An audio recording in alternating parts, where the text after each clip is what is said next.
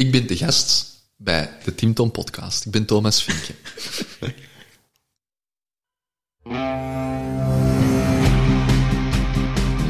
Welkom bij de Tim Tom Podcast. Ik ben Timothy. En ik ben Tom. Samen zijn wij jouw G P S naar geluk en succes. Dag lieve luisteraar, ik kan me zomaar voorstellen dat je tijdens het luisteren van deze podcast plotseling zin krijgt om van alles op te schrijven. Wat zou jij nu werkelijk willen met al die inspiratie en al die inspirerende gasten?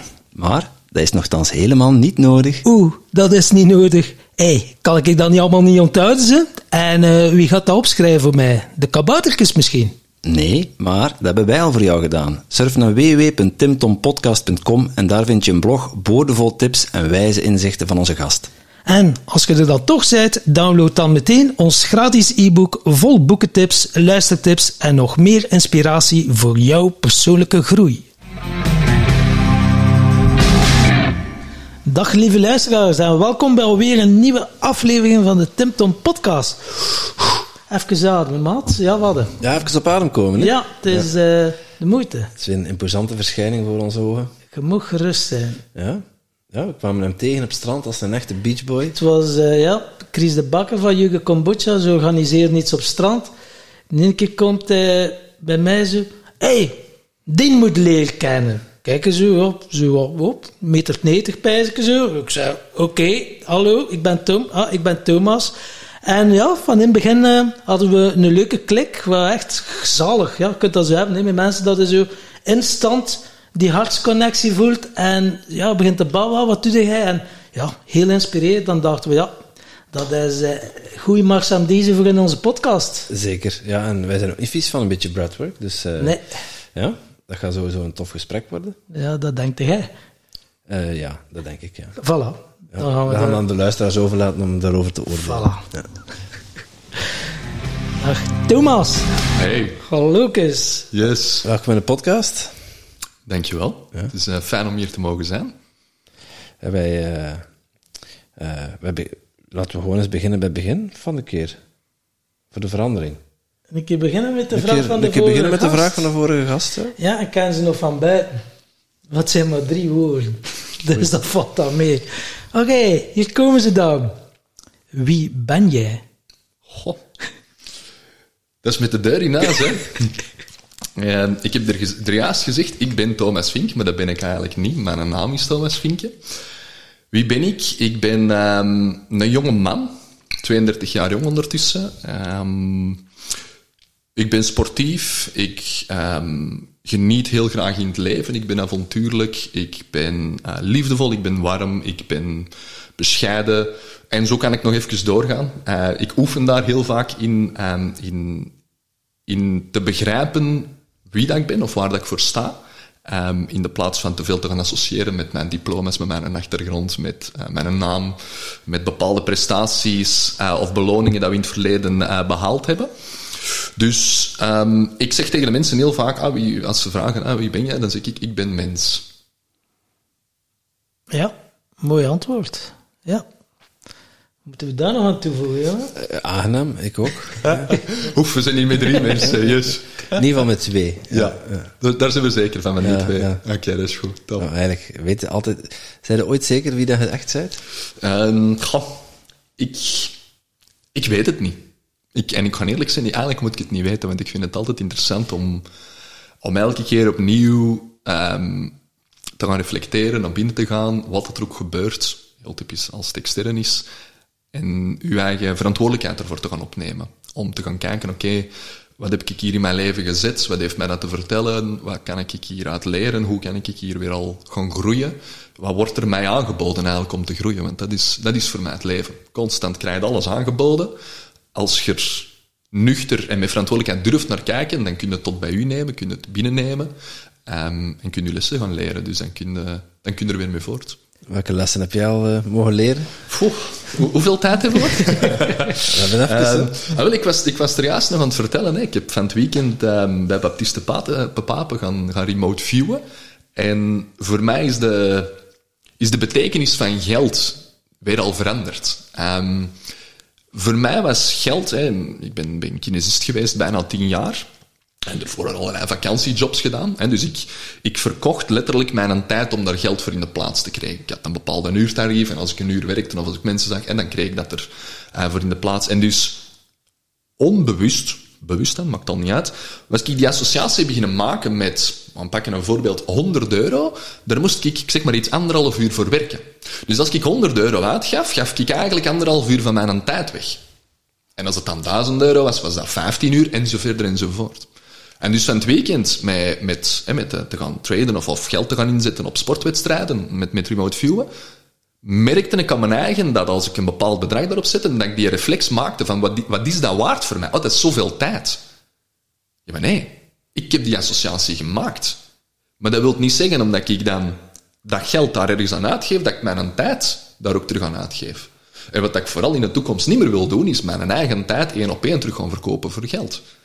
Ik wil mijn eigen tijd kunnen gebruiken om bij te leren over mijn eigen, over allerlei dingen, om, om meer te kunnen gaan genieten in het leven, in de plaats van die altijd te moeten verkopen voor geld. Want zo hangt dat één op één vast.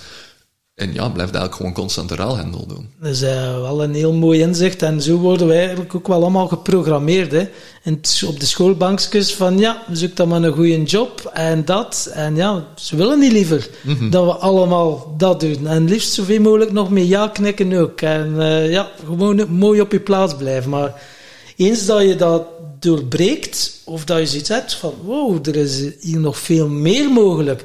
Ja, dan kan er van alles op je pad komen. Maar ja, dan moet je wel ook weer die...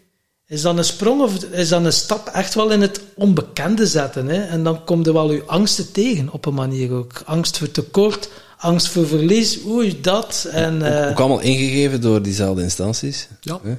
En door ons eigen leven. En door, vooral, ja... Vooral, ja. Hè, hoe dat je opgevoed geweest. Ja, je achtergrond, je, en zeker. Ja. Ja. En, en die hun ervaringen ook, hè. Voilà.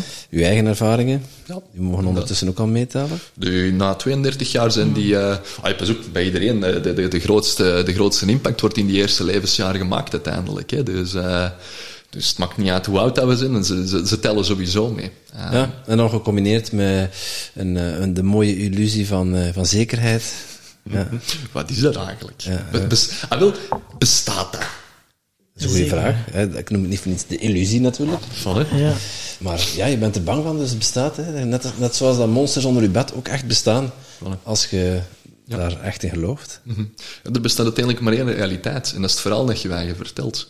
En op het moment dat je je eigen verhaal niet meer gelooft, verandert de realiteit. Ja, door welke bril kijkt hij naar de wereld? Ja. En in een bril zit vol overtuigingen en noem het maar op. Ja. Maar door dat te gaan veranderen, zie je ook gewoon andere dingen. Hoe noemen ze dat? Het... Uh, Baader-Meinhof-principe, uh, dat is dan bijvoorbeeld, ja, je wil een nieuwe auto, hey, bijvoorbeeld een Audi, pup, pup, pup, dat, en dan om den duur zie je overal Audi's rijden, en, terwijl dan die er wel altijd zijn geweest, maar mm-hmm. ergens zetten dat in je onderbewuste, en dan begin je ook al die dingen te zien. Mm-hmm. En dat is zo, van op waar gaat u gaan richten, op wat, waar gaat u gaan focussen. Ja. En dan kunt u een eigen wereld creëren. Maar wanneer is dan zo bij jou uh, het gevoel... Hey, je zei van kinesist, hè, is ook wel leuk die interactie hè, van persoon tot persoon. Hey, toch ook mm-hmm. wel weer mensen helpen, begeleiden. Hè, toch om een betere, mooiere versie van hunzelf te worden. Of toch fysiek uh, ja, terug te kunnen revalideren. Up, up, up, wat is het allemaal? Wanneer had jij dan zo het gevoel van... Poeh, dat, dat is het niet meer. Ik, was dat dus zo dat het tegen een burn-out in za- aan zat... Dat dat het signaal was, of was het zo gewoon... Pff, nee. Ja, eigenlijk nu, als ik in de tijd ga terugkijken, ongeveer een jaar of drie geleden, ben ik echt uh, heel bewust aan mijn eigen beginnen werken. Zelfontwikkeling ingestapt. Um, tiental jaar geleden heb ik de diagnose van de ziekte van Crohn gekregen. Dat ik heel veel um, buikpijnen, darmproblemen, spijsverteringsproblemen... Um, en, en toen al, was ik eenentwintig jaar, zat ik nog op de universiteit te studeren, en had ik al zoiets van, oké, okay, ze, gaan, ze gaan mij niet helpen. De dokter legde mij een beetje uit als ik vroeg van, ja, maar wat kan ik doen dat dat niet dat pad hoort te zijn? Want die had eigenlijk uitgelegd hoe dat er komende vijftig jaar ging uitzien toen. Van medicatie naar operatie, naar medicatie, naar problemen, naar uiteindelijk, eh, vijftig jaar later, de dood dan. Onvermijdelijk. En toen had ik al zoiets van, oké, okay, ze gaan mij niet helpen, dus ik moet mijn eigen gaan helpen. Ben ik met voedingsaanpassingen, met intermittent fasting, toen al allerlei experimenten. En elke keer opnieuw merkte ik, oké, okay, goed. soms of tijdelijk geeft dat verbetering. Als ik het flink doe, als ik perfect uh, gluten mijd en lactose mijd en dit en dat. En... Maar dan waren er ook momenten dat ik dat perfect aan toe was en dat ik toch nog heel veel last had. Dus dan dacht ik, ja maar tja, oké, okay, dat klopt niet. Toen was ik al aan het werken. En dan had ik het verhaal, hè, mijn eigen gezondheidsproblemen. En langs de andere kant had ik het verhaal van patiënten die dat bleven terugkomen. Die kwamen negen of achttien keer, uh, voor hun nek of voor hun rug. En dan kreeg ik terug telefoon, ja Thomas, die is huppel de pupjes hier. Ja, sorry, ik heb mijn oefeningetjes niet goed gedaan. Ik heb toch terug last van mijn nek. Wanneer kan ik eens terugkomen? En ik werd daar gefrustreerd van, want ik dacht van, ja, maar oké. Okay. Dus ik heb vijf jaar op de N I F gezeten om kinesiotherapie te gaan doen en om kinesist te worden. En dat wil zeggen dat mijn carrière de komende veertig jaar eigenlijk gevuld gaat worden door bijna constant dezelfde mensen terug te zien. Want het is fijn dat ze mij een toffe gast vinden en dat ze aan mij denken als ze last hebben om terug te komen. Maar, ja, maar, maar dat kan toch mijn bedoeling ook weer niet zijn. Dus ik, ik wou mensen helpen, maar ik wou mensen vooruit helpen. Dan ben ik eh, fasciatherapie en dry needling gaan studeren om, om het menselijk lichaam eigenlijk al beter te gaan begrijpen. Uh, fascia is dan ook al met organen erbij, ook met de gedachten zitten er al voor een groot stuk bij.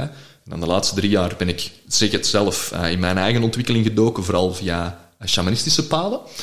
En dan wetenschappelijk ben ik de P N I gaan studeren, de K P N I, dus de Klinische Psychoneuroimmunologie. En dat is eigenlijk een wetenschap die alle wetenschappen ont- om, omvangt, eigenlijk alle eilandjes met elkaar gaat verbinden. En dus eigenlijk is op die manier alles beginnen samenkomen en, en ervaar ik zelf nu ook dat ik zowel wetenschappelijk een hoop begrijp en kan uitleggen, hoewel dat ik wel langer hoe minder wil weten, maar dat is nog iets anders. um, dat is de leeftijd. Ja, voilà. Maar, maar dat ik ook wel op een, op een gevoelsniveau heel veel geleerd heb. Uh, en dat ik eigenlijk heel veel wijsheid... Uh, terug heb mogen herinneren in de plaats van dat ik die heb moeten studeren aan boeken, uit cursussen, uit wetenschappelijke artikelen. Um, en dat ik eigenlijk zo het oude en het nieuwe bij elkaar kan gaan brengen. Die, die, die ancient wisdom en dan die moderne wetenschap dat we over allerlei van die dingen hebben eigenlijk. Ja, ik, ik hoor je zeggen, enerzijds een stukje wetenschap, anderzijds het, het aanvoelen. Uh, Voel je dat er een balans is? Of, of neig je meer... Uh, is er dan een shift ontstaan? Buiten... Ja, pak wacht, vijf jaar geleden. Er is een gigantische shift. Um, zeker vijf jaar geleden moest ik alles nog begrijpen. En dat was letterlijk iets wat ik vaak zei. Als ik het begrijp, dan kan ik er iets mee doen. Als ik het niet begrijp, dan kan ik er niks mee doen. Dat was letterlijk iets wat ik heel vaak tegen mensen zei ook. Dus dat was, wat was mijn grootste drijfveer? Om te begrijpen hoe dat een mens in elkaar zit. En voor te beginnen, waarom, waarom dat ik die buikpijn en die darmproblemen had en heel dat verhaal. En in de P N I heb ik daar op een wetenschappelijk niveau antwoorden op gekregen. Want dat heb ik tijdens mijn eigen ceremonieel werk en opeensessies en dergelijke. Soms krijg je antwoorden, ik denk dat jullie dat ook wel weten. Maar heel vaak krijg je ook gewoon geen antwoorden. Maar je had er wel een bepaald proces door en merkte nadien, tja, er is iets veranderd. Maar ik heb geen beelden gezien, ik heb geen herinneringen gekregen. Dus ik weet eigenlijk niet goed wat dat er veranderd is. Maar er is wel weer iets af. Ik ben weer een stukje vrijer, ik ben weer een stukje lichter, ik ben weer een stukje... We kunnen het van alles en nog wat noemen. Um, maar dus op die manier ben ik de laatste jaren die stappen aan het zetten. En om terug te komen op uw vraag, Tom. Um, ik wil eigenlijk geen mensen niet meer helpen. Want ik kan geen mensen helpen. Hmm. Er, er is niemand dat mensen kan helpen. Ik, ik zeg ook altijd, je kunt alleen je eigen helpen. We hadden het er juist ook even over, hè, over zelfreflectie, bijleren, stappen zetten in je leven... Als je iemand wilt helpen, dan, kom de, dan doe je dat nooit vanuit je authentieke zelf. Want, en dat is, dat is mijn overtuiging op deze moment erom, dan zit je niet meer in evenwicht, dan zit je niet meer in balans of in alignment of in wat dat ook zijn, want je gaat, je gaat een andere rol gaan vertolken. En ik zeg dan altijd, je wordt ofwel energetisch gaat het trekken, heb je iets nodig, ofwel gaat het energetisch gaat het duwen en wil je iets gedaan krijgen. Wil iemand kunnen overtuigen. En... Ik oefen er zoveel mogelijk in om, dat, om, om, om bij mijn eigen te blijven, om neutraal te blijven, om authentiek te zijn wie dat ik ben. En dus, ik heb niemand niet te overtuigen, ik heb niemand niet te helpen, ik heb niemand niet beter te maken. Wat dat ik wel graag doe, is mensen inspireren en een voorbeeld zijn om te laten zien dat het anders kan. Ja, want er is een verschil. Je kunt ja, mensen afhankelijk maken van u, maar je kunt ze ook zelfredzaam maken. En door... te inspireren en zelf het voorbeeld te geven. En als een vrouw van, hoe doe jij? Ja, kan je zeggen, dat, dat, dat. Maar iedereen heeft wel ook weer zijn eigen pad te gaan bewandelen. Elk met zijn eigen issues en met zijn eigen rugzak. Maar het is ook heel mooi, dat inspireren, dat is ook wat wij voor staan. Inspireren, en we hebben ook geleerd, oké, okay, je kunt wel inspireren, maar als je er niks mee doet, met die inspiratie... blijvend maar kennis. En dan hebben we er nu iets, sinds kort iets aan toegevoegd. Dat zijn de grensverleggers. Want we kunnen wel zeggen één procent groei, negenennegentig procent fun. Maar nu komt er honderd procent actie bij. Dus mensen die dan zoiets hebben. Ja, ik kan wel boeken lezen, podcast luisteren. Maar die echt wel bereid zijn om die een stap te gaan zetten. Om samen met ons te groeien. Dan kan er pas echt verandering komen. En ja, dat kan niet door gewoon... Het is al een begin natuurlijk. Een podcast luisteren en alles noteren. Oh, wauw. Vijf inzichten over dat. Oké, okay, drie stappen dat. En leuk, hè, want dat geeft u ook een vals goed geluksgevoel. Dus, ah ja, als ik dat doe, want dat wordt dan zo beschreven... Hup, en je ziet al het eindbeeld. Zo, ah ja, oké, okay, dat stapje, dat stapje. Ah ja, maar dat stapje. Ah ja, daar kan ik het doen mee maken. Ah ja, zo. En dan zijn ze zo bezig. En je kunt dat dus ergens creëren in je hoofd. En zo was dat dan toch bij mij. Maar dan uiteindelijk doe je niks meer. Vanaf dat er dan toch weer zo wat weerstand zit, doe je niets. En zei je, ah nee, dat is toch niet voor mij. Ander boekje. Ah, waar zit hier nu die een golden nugget? Ah, ja, dat is het. En dat is goed, hè? Experimenteren. Want ik hou nu ook wel van experimenteren op alle vlakken. Maar ja, heb ik zoiets van, oké, okay, maar doe het dan ook wel. En ga echt wel gaan voelen, wat past bij mij? En zie wel het op langere termijn. En blijf wel die kleine stapjes zetten. Want mm. dat is het. Je kunt wel een eindbeeld hebben, maar om daar te komen... Ja, ja, onze podcast hier ook. Vier jaar zijn we bezig om tot hier te komen... En wel wat stapjes gezet, pijs ik, hè. Iedere week een aflevering, hè. Ja. Voilà. Elke week opnieuw, inderdaad. Ja. Dat is het uiteindelijk, hè. En te snel dat succes willen, of te snel uh, ja, die voldoening, of ja, mensen dan dan willen vermageren, of dat is nu geen ding. Maar, dat heb ik nooit gezegd, hè. Nee, maar het is gewoon zo. Je kunt zo direct denken van, ah, ik wil dat volgende week ook, of succesvol zijn, succesvol ondernemer. Maar ja, om zoiets te laten groeien en tot dat te komen, dat is dan uiteindelijk ook maar weer het bijproduct. Hè? Dus mm-hmm. ook weer de groei die je er zelf in maakt. En uh, dat is denk ik dan bij jou ook, als jij dan echt wel gekozen hebt voor jezelf, om mm-hmm. echt wel jezelf te gaan ontdekken. Ja. En we hebben dan zo allemaal gedaan, hè? Je kon nu zeggen, zo wat shamanistische mm-hmm. strekking, is dat dan uh, de plantmedicijnen en, uh, en zulke dingen? O- onder andere. Ja. Um, Ik heb veel één-op-één werk gedaan ook. Um, Channelingswise eigenlijk. Dat er, um, dat er dingen verteld werden uh, in een soort... Um, soms is dat hypnoseachtig. Dat is mijn ervaring wat ik nu vertel. Ik weet niet eigenlijk juist wat dat, dat is. Um, soms is dat hypnoseachtig, soms is dat meditatieachtig. Um, en dat er dingen naar u toe komen die dat u... die dat u in beweging brengen, die dat je hey, emoties ook, uh, hey, in het Engels zegt het uh, emotion, hey, energy in motion, dus dat, dat een energie in je lichaam die dat geblokkeerd zit, dat die begint te bewegen en dat je, dat je begint te huilen, dat je begint te rillen, dat je begint te verkrampen, dat je van alles en nog wat doet. En, en wat ik daar vooral um, heb mogen ervaren en vooral eigenlijk heb, heb mee uitgenomen, wat ik nu ook nog altijd doe met de mensen of wat ik als, als inspiratie ook overbreng, is... dat alles altijd welkom is, maar dat dat nu is om daar toestemming voor te geven. En er zitten in ons fysieke lichaam zitten er zoveel um, aangeleerde reacties, waardoor dat we die energiestroom gaan remmen of gaan beperken. En elke keer dat we iets remmen of beperken, ook weer wat we er juist al zeiden, dan gaan we uit evenwicht, dan verliezen we dat contact met ons eigen. En dan gaan we vanuit de plaats van, van heel vaak een, een tekort of iets wat dat we willen of willen bereiken of dingen, gaan, gaan we op een heel andere manier eigenlijk gaan handelen. En ook weer, er is niks juist of fout aan, maar ik heb er ondertussen voor gekozen, omdat ik het, wat ik er juist zei, omdat ik, ik geloof er zelf niet meer in, dat mijn belangrijkste doelstelling is mensen helpen. Dat is mijn doelstelling niet meer. Wat is dat wel? Mijn eigen helpen. Want ik weet ondertussen, als ik mijn eigen heel goed voel, en ik geef een workshop, of ik geef een lezing, of ik kom een podcast doen, zoals een lezen, of eh, eender wat dat ik doe met andere mensen, dan hebben andere mensen er ook baat bij. Als ik goed ben, dan kunnen die mensen daar ook baat van hebben, als ze ervoor openstaan, als ze geïnteresseerd zijn, als ze zich aangesproken voelen. Als ik mijn eigen niet goed voel, dan hebben die mensen er ook last van. En dus daarom, en dat is ene dat ik vorig jaar... We hebben een VisionQuest gedaan ook. Ik weet niet of jullie dat al kennen, VisionQuest. Hè, ja. Zijn je uh, vierentwintig uur in een bos gaan zitten? Uh, drie dagen? honderdacht uur hebben we in een bos gezeten. Ah, ja, honderdacht. drie, drie dagen, drie nachten. Ja, ja, ja.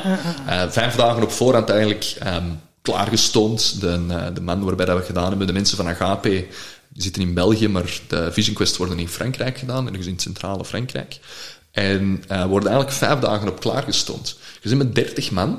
En dat is een man die, heeft, die is opgeleid als psycholoog. Maar dat is een pijpdrager ook. Een, een Noord-Amerikaanse pijpdrager. Hè, een, um, een elder ook. En die begeleidt dus heel dat proces. En eigenlijk gaat de vijf dagen groepstherapie in. En je wordt van links naar rechts door die ruimte geslingerd en ondersteboven en recht in je gezicht. En wat je er allemaal meemaakt, eigenlijk, kun je eigenlijk niet inbeelden. En dan ineens komt die moment dat je ceremonieel een plek krijgt. Hè, want je eigenlijk kiest de plek u en niet omgekeerd. Hè. Um, en die plek, bij mij was dat bijvoorbeeld, hè, dat was, ik vergeet het nooit, spot nummer achttien. Olle, Olles, omdat we West-Vlaming zijn, Olles komt goed. En het moment dat ik, dus dat ik in de ceremonie, dat, ik, dat was met een kommetje eigenlijk, waar dat water in zat, dan mochten wij in de cirkel, en dat kommetje dat u aantrok, dat ging de pakken, want het waren allemaal identieke. Bij mij weet ik nog heel goed, dat was het enige kommetje waar dat een bladje in lag. Dus ik had dat kommetje direct gezien, ik was aan het zien, ligt er nog ergens aan, nee, dat is het enige. Dus ik, daarom ging ik naar dat. Sommige mensen zagen een glinstering of iets anders, maar dus ieder kommetje, elk plaatsje. Dus ik draai dat om, en het eerste dat ik denk is, godverdikke, daar verzin ik hier niet, hè. Voor te horen dat alles goed komt. Ik was daarvoor, en toen, toen zocht ik daar echt nog naar. Voor. Er moest iets dramatisch gebeuren. Hè. Er ging een stukje mij doodgaan. Ik ging daar een, een, een ongelooflijk inzicht krijgen. Dus dat moest, dat moest dramatisch, dat moest zwaar, dat moest groot zijn. En dan krijg ik daar, alles komt goed te horen. En dus ik, ik werd daar enorm gefrustreerd van. En, en dan kwam dan Dirk, de shaman, nog tegen mij zeggen, dat is de perfecte plaats voor u. Ik wist eigenlijk op voorhand dat je ze, dat, dat uw plaats ging zijn. Je gaat zien, die is prachtig. Je gaat, je gaat vier dagen krijgen daar waar je recht op hebt. En ik zat alleen maar met die frustratie onder mijn lijf. Ik denk, verdomme, hè. Denk, denk ik, ik, ja, en dan hoorde ik van iemand anders, hè, The Way of the Shaman, hè, het pad van de shaman. Dat waren ook allemaal namen. Dan denk ik, ja, maar dat is wat ik wou. Ik wou, ik wou, ik wou, ik wou, maar ik wil niet horen dat alles gewoon goed komt. Um, En dan een uur later kregen we, dat is eigenlijk een bos, waar je, je zit allemaal apart op je plaats en je ziet ook niemand anders. En dus die plaatsen, de shaman gaat eigenlijk voor die quest, gaat die, die plaatsen indelen. Het zijn eigenlijk stukken in het bos die daar met kleuren eigenlijk ook energetisch worden, die eigenlijk voorbereid voor u. En dus dan, dan maakt eigenlijk uh, contact met u, met uw spot. En gaat de, dat eerste twee uur en een half, denk ik, dat we er geweest zijn, gaat eigenlijk gewoon toestemming vragen. Aan alle dieren die je ziet, aan alle planten en alles. Alles dat er is, ga jij je verhaal komen vertellen. En ga jij zeggen, nee, oké, okay, ik ga hier komende vier, eh, drie dagen, drie nachten ga ik hier komen verblijven. Maar dat is tijdelijk en, en dingen. En, dus je gaat eigenlijk connectie maken. En je hoort dat maar van alles krijgen. De, de feedback, alles komt goed, jong. Ja, alles komt goed. Maar, maar het mooiste, vind ik zelf, het mooiste stuk van het verhaal is... Dus iedereen werd afgezet. Ik lag op het einde van de, van de wandelgang. Maakt nu niet uit. Maar dus iedereen werd afgezet. Ik denk, oh, maar dat is een leuke spot. Oh, dat is niet zo fijn, weinig schaduw. En ik, en ik kom, dat was van boven aan het weggesje. En je moest zo'n stukje naar beneden. En de, de, de, de shaman zei, hey, ga daar naar beneden. De blauwe vlaggetjes zijn uw kleur. Daar is uw spot. Hey, om als de... Ik weet niet meer, we moesten op een bepaald uur terug zijn, maar we hadden geen horloges, we hadden gsm's ook alles afgegeven. Dus moesten we de stand van de zon in de oog gaan houden. Ik denk dat we iets van een tweetal uur hadden. Tegen dan moeten we terug zijn. En dus ik wandel naar een spot binnen. En oprecht, hè, dat was zo'n waterstroompje er. Dat was eigenlijk een hele mooie spot. Een omgevallen boom over dat water. Dingetje er lagen stenen in. Er zaten slakken, er vlogen libellen, er vlogen vlinders rond ook. En ik kom op mijn spot. En het eerste en het enigste dat in mijn hoofd binnenkomt is... Je zit thuis. Je mocht stoppen met zoeken. En ik ben letterlijk door mijn, op, een, op een gezonde manier door mijn benen gezakt. En ik ben beginnen huilen. En het enige dat ik door had is... Ik mag, ik mag stoppen met zoeken. Alles is er al. Ik ben er al. Ik, ik, ik hoef niks niet meer te zoeken. Vooral niet buiten mezelf. Toen heb ik voor de eerste keer begrepen, maar alles zit, alles zit hier binnen. Alles is er al. Alles, als jij toestemming geeft, mag alles er ook gewoon zijn. En dan zijn wij van onze spot afgegaan. En een dag daarna, 's morgens vroeg om vijf uur het dingen, zweet u tien, twee, drie uur, stevige ceremonie, up, door de poort, een berg op, drie dagen, drie nachten. En ik heb mij daar fanta- ik heb daar, ik heb genoten. Ik heb ongelooflijk genoten, die drie dagen en die drie nachten. Maar puur omdat ik, eigenlijk was, wat ik dan zocht, dat dramatisch zou geweest zijn, ik heb, ik heb mijn cadeau op die eerste moment al gekregen als ik op die spot kwam. Wauw. Dat was een inzicht. Alles is er al. En um, dan ook voelen. Want je leest wel in de boekjes. Ja, ja, alles is er al. De, het, is, het zit in u. Uw buitenwereld is een reflectie van uw binnenwereld. En het is allemaal heel mooi. Om dat mm-hmm. met de mind... Maar daadwerkelijk voelen en ervaren. Ja, wauw. Dat is mm-hmm. heel mooi. Ja. ja, ik zeg het. En, ik heb daar, en, en daar heb ik ook allerlei stukken van mijn eigen teruggevonden. Er waren opdrachten, met tussen aanhalingstekens. Um, die eerste dagen dat je... twee stenen moest gaan zoeken, bijvoorbeeld. Je, je abuelito's, de, de grootouders eigenlijk. En dan de eerste avond, een van die twee stenen, gingen die mee in je tent pakken. Dat was dan nog voor de quest zelf, dus in die voorbereidingsdagen. En de eerste avond, dat was je grootvader. En je ging tegen je grootvader alle, alle slechte dingen vanuit je leven vertellen. Je ging eigenlijk gewoon klagen. Klagen, halen, boos zijn. Dat ging je met die eerste steen doen. En met die tweede steen ging je dan hetzelfde verhaal, maar in het positieve vertellen, was een dag daarna bijvoorbeeld. En dus uiteindelijk, wat dat er, wat dat er bij mij allemaal in gang gezet geweest is, op die, als ik op die drie dagen op die quest zat, ja, je hebt letterlijk niks om handen ook niet. Hè. Je wordt wakker als de zon omgaat. En je hoopt dat je in slaap valt als de zon terug ondergaat, hè, want die dagen... Ja. Um, maar je zit helemaal alleen, hè? Helemaal, quest, helemaal hè? Dus, uh, alleen. Je ziet alleen. Niemand, hè? Drie nee, dagen, drie nee, nachten. Geen gsm, geen tv, voilà. geen... Geen boekje, niets voor te schrijven. Uh, jawel, jawel. Ah, dat ja, kreeg je wel. Da, ah, ja, ja, voilà. ja. Maar het, was wel, het werd sterk afgeraden om veel te beginnen schrijven. Dat is wat de, Dirk, de, de begeleider, de shaman, ook gezegd had, van begin je eigen daar weer niet in af te leiden. Want het kan ook weer al een afleiding worden. Ja. Dus ze zei ook, laat het, laat het gewoon komen, reflectie. Wat heb ik heel veel aan toegewist? Ik, wat ik er juist zei, ik heb eigenlijk mijn... Mijn, mijn eigen verhaal opnieuw beleefd. Want, want we hebben allemaal ons verhaal en we vertellen ons verhaal tegen ons eigen. Hoe dat onze jeugd geweest is, hoe dat op school geweest is, hoe dat relatie en dingen. Maar, maar we hebben nog nooit niet... Of ik had nog nooit niet de oefening gemaakt om naar datzelfde verhaal is vanuit een ander perspectief te gaan kijken. De relatie dat ik met mijn ouders heb bijvoorbeeld, of met mijn grootouders en met mijn zus. En op de sportclub. Ik heb nog nooit niet uit het perspectief van iemand anders is naar mij gekeken. In mijn, in mijn, in mijn jeugd. Waarom hebben mensen dingen gedaan? Waarom hebben mensen dingen gezegd? Waarom hebben mensen dingen niet gedaan? En, en dat heeft mij ongelooflijk veel geleerd over mijn eigen ook weer. Al zien, iedereen heeft altijd zijn reden waarom dat hem dingen doet. En eigenlijk, wat we er juist ook gewoon gezegd hebben, ik denk dat het juist voor de opname was, van in alles zit een les. Er zijn heel veel mensen, eigenlijk bijna alle mensen waar je in een dag, in elke dag van je leven mee in contact komt, spelen onbewust het spel voor u mee. Die hebben geen idee waarom dat ze bepaalde gedragingen ten opzichte van u gaan vertonen of bepaalde dingen gaan zeggen of juist niet gaan doen.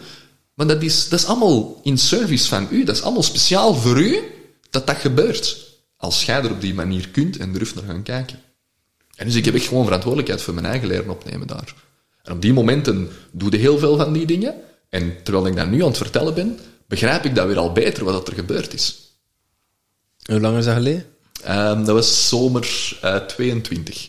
Ja, anderhalf jaar geleden. Ja, dat was tien dagen. En dan daarna zijn we drie weken op Peru geweest. Zijn we ja, daar ja. met shamanen gaan reizen. Ja, ja, ja. En dan daarna ook naar daar ook een ayahuasca gaan doen. En was dat dan zo bij jou? Want het is zo wat herkenbaar bij mij. Ah ja, dan heb ik dat een keer gedaan. En dan direct iets anders. Gaf u zelf dan ook de tijd om het te integreren? Of was dan zo... Wow, nu ga ik dat doen en nu ga ik dat doen, dat je zo wat aan het hoppen bent. Zo. En, uh, wat, wat, is er, wat kan ik hier allemaal doen om mezelf beter te leren kennen? Herkent u er zelf in? Uh, nee, omdat... Dus niet juist de fout of niet beter of slechter, maar ook toen al liet ik dat heel... Dat, dat kwam gewoon. We, we zijn bij die eerste, bij die vrouw, um, bij Enja, zijn wij in contact gekomen. En van daaruit zijn we met plantmedicijn en met de quest terechtgekomen. De eerste keer dat we ayahuasca gedaan hebben, die vrouw vertelde dan dat ze elk jaar naar Peru ging, naar een stam waar dat ze verder opgeleid wordt. En dat ze... Wil, willen jullie meegaan? Oh ja, het zal wel zijn. Snap je? Ja. En, dus, en daarmee dat ik het zeg... Alles dus ik komt ben, toch wel goed. Ja, van, ja, ja, maar dat wist ik toen allemaal nog niet. Hè. Maar, maar dus uiteindelijk, ik ben... Buiten het shamanisme zocht ik heel veel. In levensstijl heb ik heel veel gedaan. Hè. Met Intermittent Living, P N I, met de kine-achtergrond ook. Uh, breathwork is zo een dat bij mij daaruit gekomen is. Van, van wat kan ik gaan doen? Hoe kan ik dat gaan doen? Kan ik dat zoveel mogelijk doen? Kan ik bepaalde dingen teweeg brengen? Hoe? Allee, dat was heel experimenteel. En, en eigenlijk, dat, dat, dat shamanistische is echt toen al... Als ik erop terugkijk, zat dat al helemaal in de flow. Kwam dat letterlijk al elke keer opnieuw tot bij mij. En diende zijn eigen dag gewoon aan. En was het gewoon aan mij om te zeggen... Oh, maar ja, ik kan daar eigenlijk geen nee tegen. Ik weet niet waarom, maar ik kan alleen maar ja zeggen om daarop in te gaan. Ja, mooi. Fijn. En, en wat, wat neem je daaruit mee? Uit, uit, uit de Vision Quest of uit mm-hmm. Peru? Wat, hoe, hoe heeft dat jou gevormd tot je nu bent? Oh, dat is mij altijd aan het vormen. Want gelijk dat juist zei, als ik dat nu erover vertel, dan besef ik dat, dat daar bepaalde puzzelstukjes gelegd zijn die dat je op die moment nog niet door hebt, ook niet. Um, de, mensen vragen aan mij ook heel vaak, ja, maar wat heeft, wat heeft het grote verschil gemaakt? I don't know. Ik ja. Ja, tuurlijk. En elke keer opnieuw. Ja, ik ja, tuurlijk. De manier waarop dat ik in het leven sta, de keuzes dat ik maak, hoe dat ik bewust word van mijn gedachten, van mijn gevoelens, hoe dat ik er anders mee leren omgaan vooral. Elke keer dat je iets anders doet, is er een verandering. Letterlijk. En dan kunnen de kleinste dingen zijn die dat grootste verschil gaan maken. Dat is het ook vaak. Um, maar wat neem ik daaruit mee? Ja, eigenlijk wat ik er juist zei, de, de, de quote, it's all about me. En dat is de ene die dat een direct toen um, op de VisionQuest in het begin ook zei, in de trajecten, en heel vaak als ik spreek, ook gebruik ik die term, en heel veel mensen, ik had daar toen ook heel veel afweer op. Dan denk ik, ja, maar dat, dat kan toch niet? We zijn hier toch niet alleen om ons eigen leven te leiden, om alleen aan ons eigen te denken. Ik vond dat toen iets, iets heel egoïstisch. Dat vertelde, als ik er nu op terugkijk, weer al veel over mij, waarom dat ik bang was om aan mijn eigen te denken. Maar dat is nog... Misschien dat we er zo'n beetje nog op komen, dat maakt niet uit. Um, dus, dus dat neem ik vooral mee. Wat ik er juist eigenlijk ook al zei, als je voor je eigen durft zorgen, als je de moed hebt om te doen wat dat jij je goed bij voelt, dan bewijsde je alles en iedereen rondom je zoveel, zoveel, zoveel meer eigenlijk. En geefde iedereen waar dat ze recht op hebben als je het je eigen ook geeft. Want ja, je zit dan op dat pad, hè, het spirituele pad, hè, persoonlijke ontwikkeling, maar ja, je bent al geschoold, hè, regulier, mm-hmm. een goed draaiende kinesie therapiepraktijk, vermoed ik. Mm-hmm. Heel veel mensen die daar nu mee worstelen, hè, die dan wel zo die werkzekerheid hebben, of wel een goed lopende praktijk of zo, maar er geen energie meer van krijgen. Dus ja, heel veel mensen hebben dus iets van, goh, als ik tijd en geld geen rol zou spelen, ik zou het wel weten wat ik zou doen. Hè? Mm-hmm. Want heel veel mensen zitten nu op dat punt van, maar ja, of zitten ze bij de bank of de verzekering, het geeft een... Ja, Uh, gewoon die veiligheid, want ze hebben dingen af te betalen, maar ja, jij zit dan ook in dat, maar gevoeld van nee, ik heb dat niet meer te doen. Wat, wat stappen heb jij dan ondernomen om vaarwel te zeggen tegen uh, de kinesietherapie? Uh, wel, die zomer waar we nu eigenlijk over aan het vertellen waren, dat is de zomer ook dat ik stopte met kinesietherapie zelf. Toen deed ik alleen nog uh, fascietherapie en dan E P N I, dus eigenlijk... Um, coaching consulten, omtrent emoties, angsten, um, gezondheidsinterventies. Dus, dus ik was eigenlijk al een stuk ruimer aan het werken ook dan dat. Uh, en daarnaast um, zelfontwikkelingstrajecten dat we nu geven, workshops die dat we particulier en ook uh, professioneel bedrijven gaan geven. Dus, dus er was eigenlijk al zo'n goed twee jaar een zachte shift aan het komen. Mm. Dat is eigenlijk zo wat on the side begonnen. Hè. Ik kwam toen, uh, drie jaar geleden kwam ik thuis en vertelde ik tegen mijn vrouw, uh, die dat als zelfstandige marketeer werkt. Ik zeg, ik heb dat idee, ik wil die workshop Intermittent Living, dat is, dat is een week, ik wil mensen daarvoor warm maken. Uh, ik heb een idee, vijf uur, we gaan dat op die manier doen. En ten eerste dat hij tegen mij zei, is goed, wanneer starten we?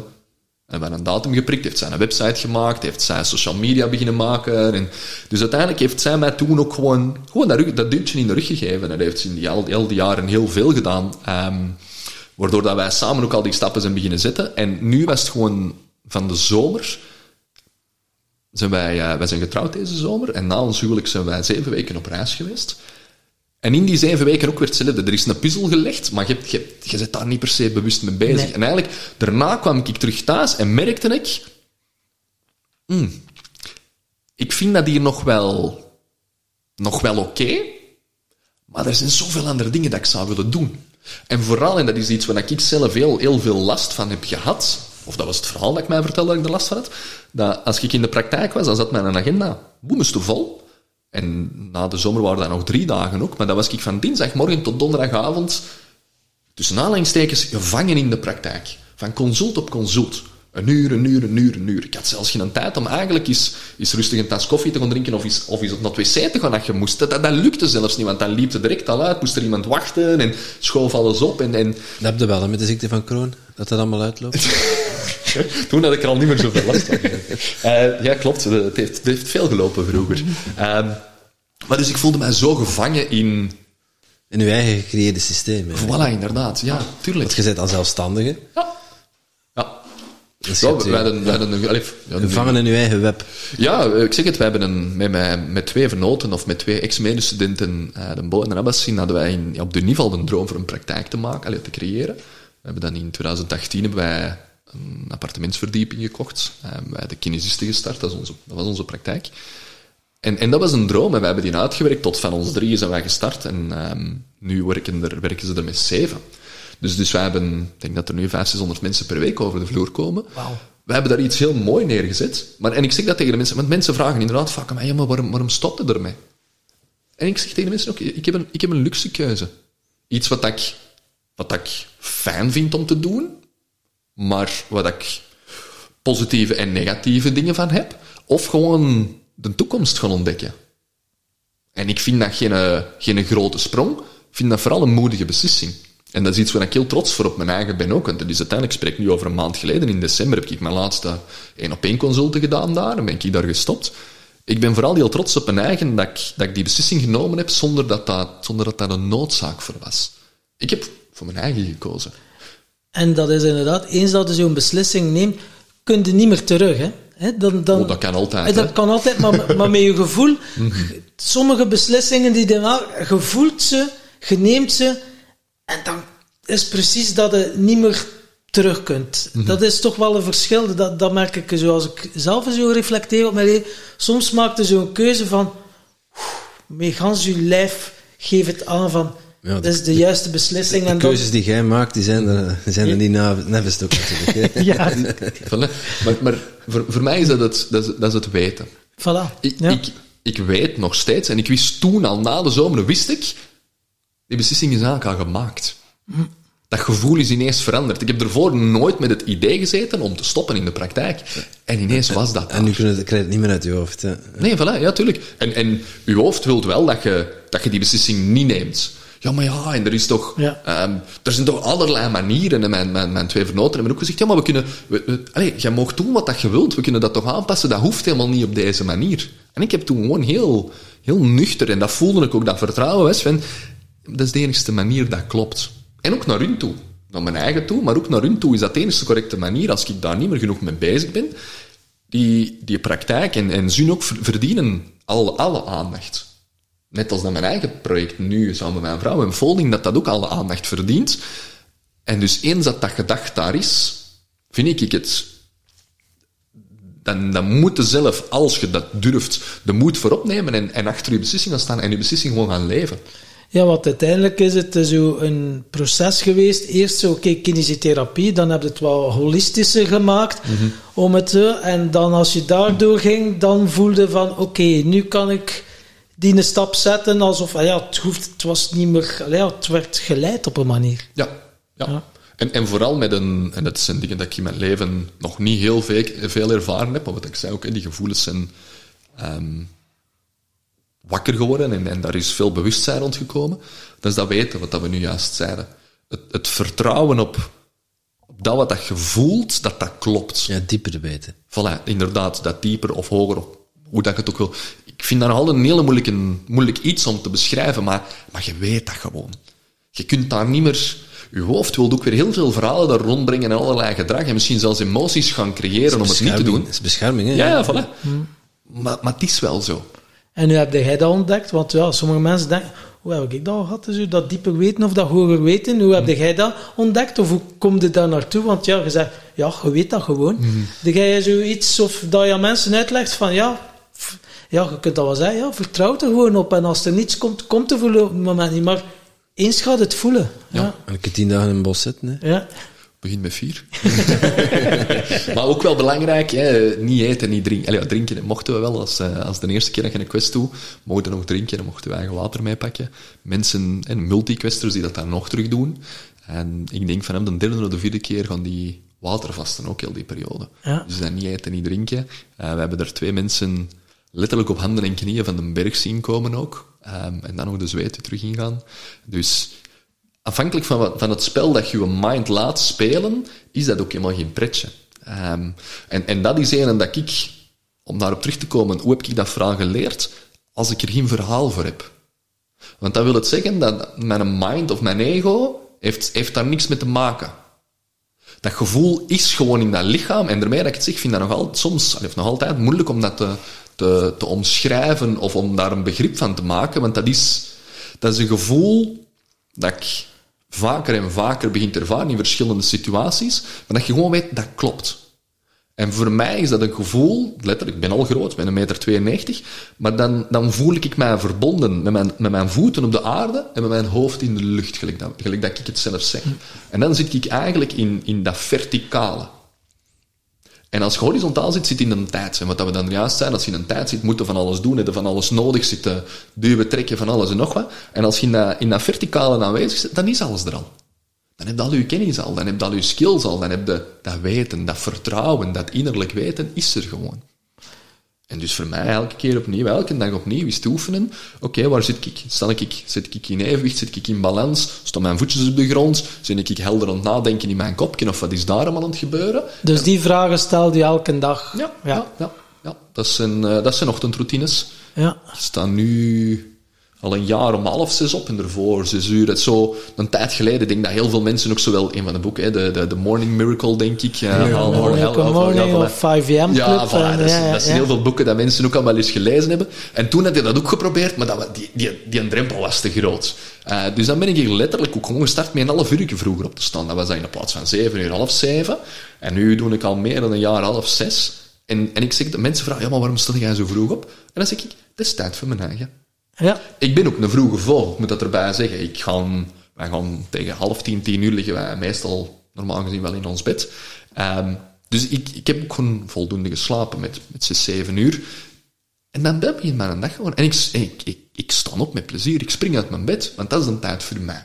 Ja. En afhankelijk van wat de antwoorden op die vragen zijn, of wat ik zelf ervaar, ga ik met, met meditatie, of met ademhaling, uh, of met, met dansen en bewegen, en soms zelfs zingen, en zo verder enzovoort, aan de slag, om, om eigenlijk mijn eigen te geven wat ik nodig heb, om terug dichter bij mijn eigen te komen, of gewoon om, mij, om, om als het er al is, om dat te versterken. Jezelf eigenlijk primen dat je doet, want ja, heel herkenbaar, want ik sta nu ook meestal vijf uur op, mm. en dat is voor mij ook lezen, journalen, uh, mediteren en ja, even workout.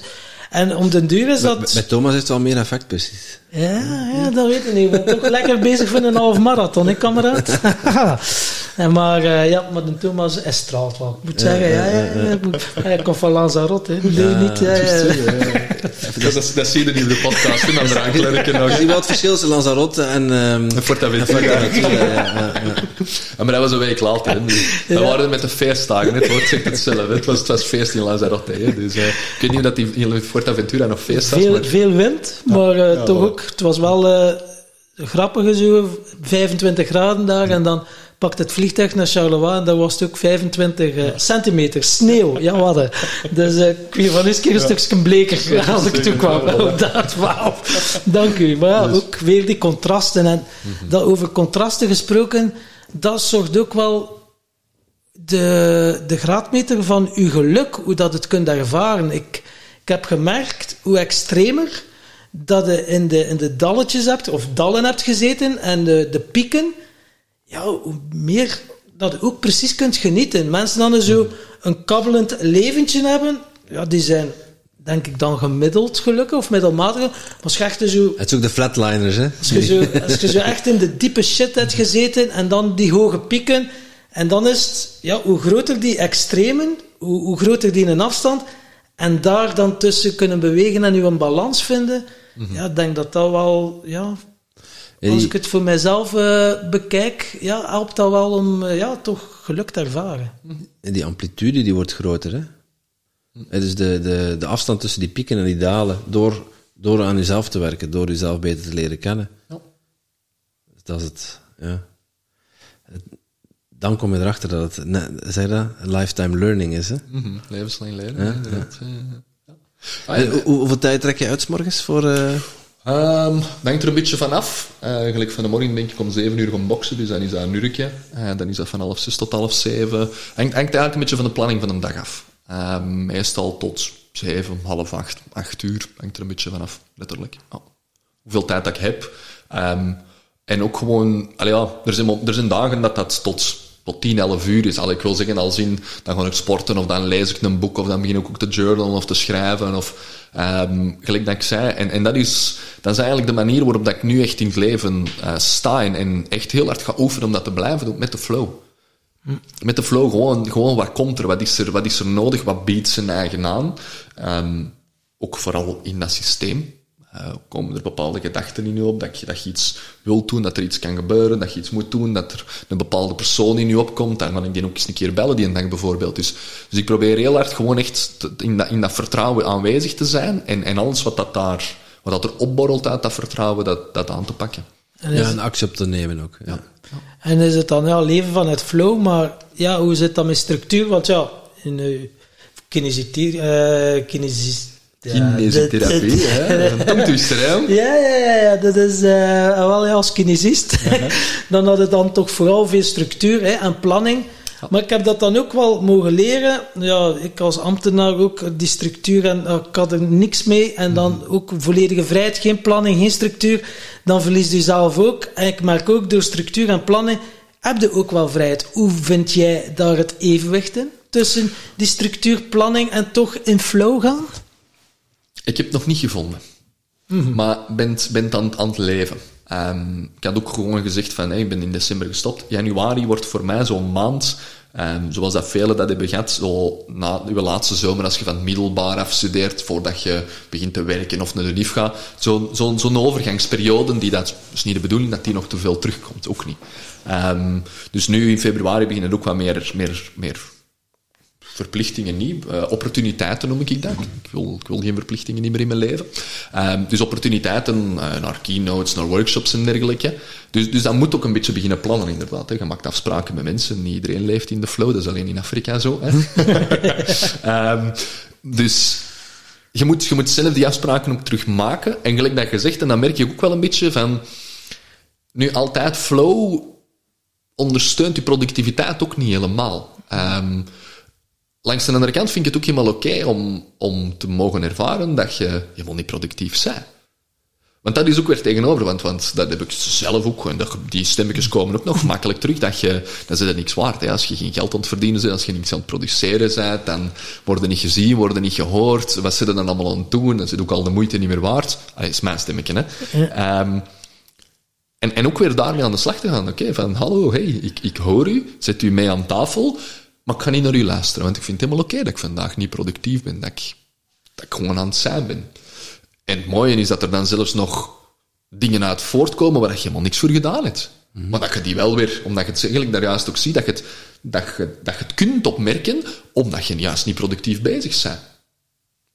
Of omdat je niet aan het moeten bent, dat je niks aan het doen bent, dat je niet aan het produceren bent, kunnen er ook meer dingen op je afkomen. En dus daar, dat is toch voor mij een... Niet de uitdaging, maar dat is gewoon het leven. Om daar ook gewoon te gaan zoeken, oké, okay, wat, wat werkt er hier? Hoeveel structuur heb ik nodig voor ook gewoon tevreden te zijn voor de dingen dat ik in het leven nog wil doen? Voor, allee, letterlijk, ik heb nog een hoop dromen en, en ik ben heel ambitieus ook. En vanzelf wordt dat ook allemaal niet ingevuld. Dat weet ik ook. Dat is ook letterlijk zo. Um, dus, dus waar gaan we daar, hoe, hoe gaan we daarop op schipperen? Hoe moet ik op mijn surfplank staan voor op die golven te gaan surfen? Dat is heel belangrijk om te weten, hè? Ja, ik zat, zat net te denken van dat um, ja, op die momenten, die, die momenten van verandering of inzicht, of, uh, die ontstaan niet als je heel productief bezig bent. Integendeel, die ontstaan juist als je tijd voor jezelf neemt. Ja. Het onthaasten, gelijk dat ze ja, zeggen. Hè? Ja. En ook weer, dat kun je in allerlei boeken lezen. Maar zolang dat je dat niet ervaren hebt, heb je eigenlijk geen idee over wat dat gaat. Maar je komt wel, en dat is mijn ervaring, en dat heb ik ook wel van heel veel mensen gehoord, je komt eerst in confrontatie met je eigen. Want dat is eigenlijk ook weer al de les dat aangeboden wordt. Hè? Dat stemmetje, of die emoties, of die gedachten en die gevoelens, en wat dat er dan allemaal gebeurt, dat is het eerste wat dat er zich aandient. En als je daar dezelfde manier mee omgaat als dat je het altijd gedaan hebt, dan komt er ook niks anders. Want dan begin je gewoon terug productief, tussen aanhalingstekens, word jij terug productief. Weer een vlucht, hè, om toch weer met iets ja, bezig te zijn. Ja, hè. Ja, en ja. Gewoon het niks doen of je gewoon een keer vervelen. Ja. Hoe doe je dat? Ja, dan zitten ze vijf minuten en dan pak, pak al die staan. Ja, je kunt dat doen. Je moet je nu zien zitten. En man, man, man, je kunt die op een paar minuten kun je gewoon te gronden richten. Op een paar seconden. Een paar seconden, ja, inderdaad. Ja, ja, dat is waar. En bij mij op de maandkalender staat er een spreuk. Uh, je kunt beter niets doen dan druk zijn met, met niets. Uh, dan druk zijn met iets, zo is het. Ja. Dat, dat is ook, ja, heel veel mensen vragen ook aan, ja, dat was in het verleden altijd zo, ja, maar hoe is het met je? En, en is het druk? Toen, ja, ja, ja, het was altijd druk. En dan zeg ik nu... Dat is enorm, hè. Ja. En veel, veel, aan, veel aan het werken? Nee. En ook wordt het, als mensen nu aan mij vragen, hè, wat, wat doe jij voor werk? Ah, oh, ik werk niet meer. Oh, maar je bent toch nog jong? Ja, tuurlijk ben ik jong, maar ik wil, wat ik er juist ook zei, ik wil opportuniteiten in het leven en ik wil doen wat ik graag doe. En, en, en super fijn dat ik daar geld mee kan verdienen. Want dat geld, dat hebben we nodig om, om onze dromen te vervullen, om te kunnen reizen, om... om uh, voor mij is geld het middel voor ervaringen. Zo simpel ja. is het. Voilà. Dus, dus we hebben dat ook gewoon nodig. En hoe, hoe uh, verdien jij het geld Uh, sorry, over die de middelen voor ervaringen mm. op dit de, moment? De dan? Energie zelfs. uh, we, we, hebben, we hebben heel hard gewerkt in het verleden. Uh, niet te hard, maar we hebben hard gewerkt. Dus we hebben wel al een uh, bepaald potje opgespaard ook gewoon, waardoor dat wij uh, wel wat ruimte hebben. En, en dat is iets wat ik heel veel mensen kan adviseren. Leert, leert gelukkig zijn met minder. Uh, ik, ik zeg tegen de mensen heel vaak, gelijk in COVID, wij deden geen geld op. Wij konden niet reizen. En we konden niet op naar de horeca. Dus... ja, dan was de supermarkt ineens de kost elke dag. Allee, elke maand uiteindelijk. Hè. Voor de rest zijn wij twee mensen die... Het was zo'n periode dat je dagelijks uitje kon, kon worden. Hè. Dat, ja, was ja, enige, dat is het enige wat de supermarkt gaat. Ja, ja, voilà. Maar ik wil maar zeggen, uiteindelijk nu ook nog altijd, buiten, buiten horeca en, en uh, reizen, geven wij helemaal niet veel geld uit. Dus dat wij iets nodig hebben als er iets versleten is of kapot of pop. Dan, dan, dan, dus, dus wij hebben... Um, Mijn vrouw en ik, wij zitten heel, heel, heel goed op dezelfde lijn, ook trouwens, omtrent alles. Um, naar, naar werk, naar privé, naar leven, naar spiritualiteit. Um, en op dat gebied ook, wij hebben, wij hebben eigenlijk niet veel nodig. Dus als je niet veel geld uitgeeft en je werkt gewoon, ja, dan houden we gewoon al voor te beginnen meer over. Dus wij hebben al een goede kopen levensstijl eigenlijk, of, of die kost niet per se veel geld. Um, en dan al, al de rest is gewoon overschot. Mm-hmm. En mijn bedoeling is nu om, om, om een beetje te gaan zoeken, oké, okay, op, op welke manier, ik was er juist aan het vertellen over hey, traderen met, met, met remote viewen, op welke manier kan ik ervoor zorgen dat er, dat er bepaalde financiële middelen ook binnenkomen um, met iets wat dat mij interesseert. Met iets wat ik, ik zeg heel simpel, dat is een, een energie-exchange, ook wat ik moeite voor doe en waar ik iets voor terugkrijg. Maar ik wil mijn tijd niet meer te veel verkopen, zeker niet zo één op één, gelijk dat ik dat in het verleden... Is dat dan geen ja, werk? Is dat dan geen werk? Welk? Is dat dan geen werk? Ik, voor mij niet. Nee? Voor mij is werken iets, iets wat dan moet. En als het mag, en daarmee dat ik het benadruk, als ik, het, als ik er interesse in heb, mm-hmm. dan is het iets wat, ik, uh, wat dat mij iets bijbrengt. Dat wil zeggen dat ik met, met, met, met een nieuwsgierige mindset, wat curiositeit er gaan aan zitten en dat ik elke keer wil bijleren. En voor mij is werk uitvoeren. En wat ik in de praktijk ook heel veel ervaarde is, ik leerde mij uit het menselijk contact, niet uit alle consultaties, maar dat is nog iets anders, maar, maar qua skills en, en uitvoeringen leerde ik niet, niet veel nieuwe dingen niet meer.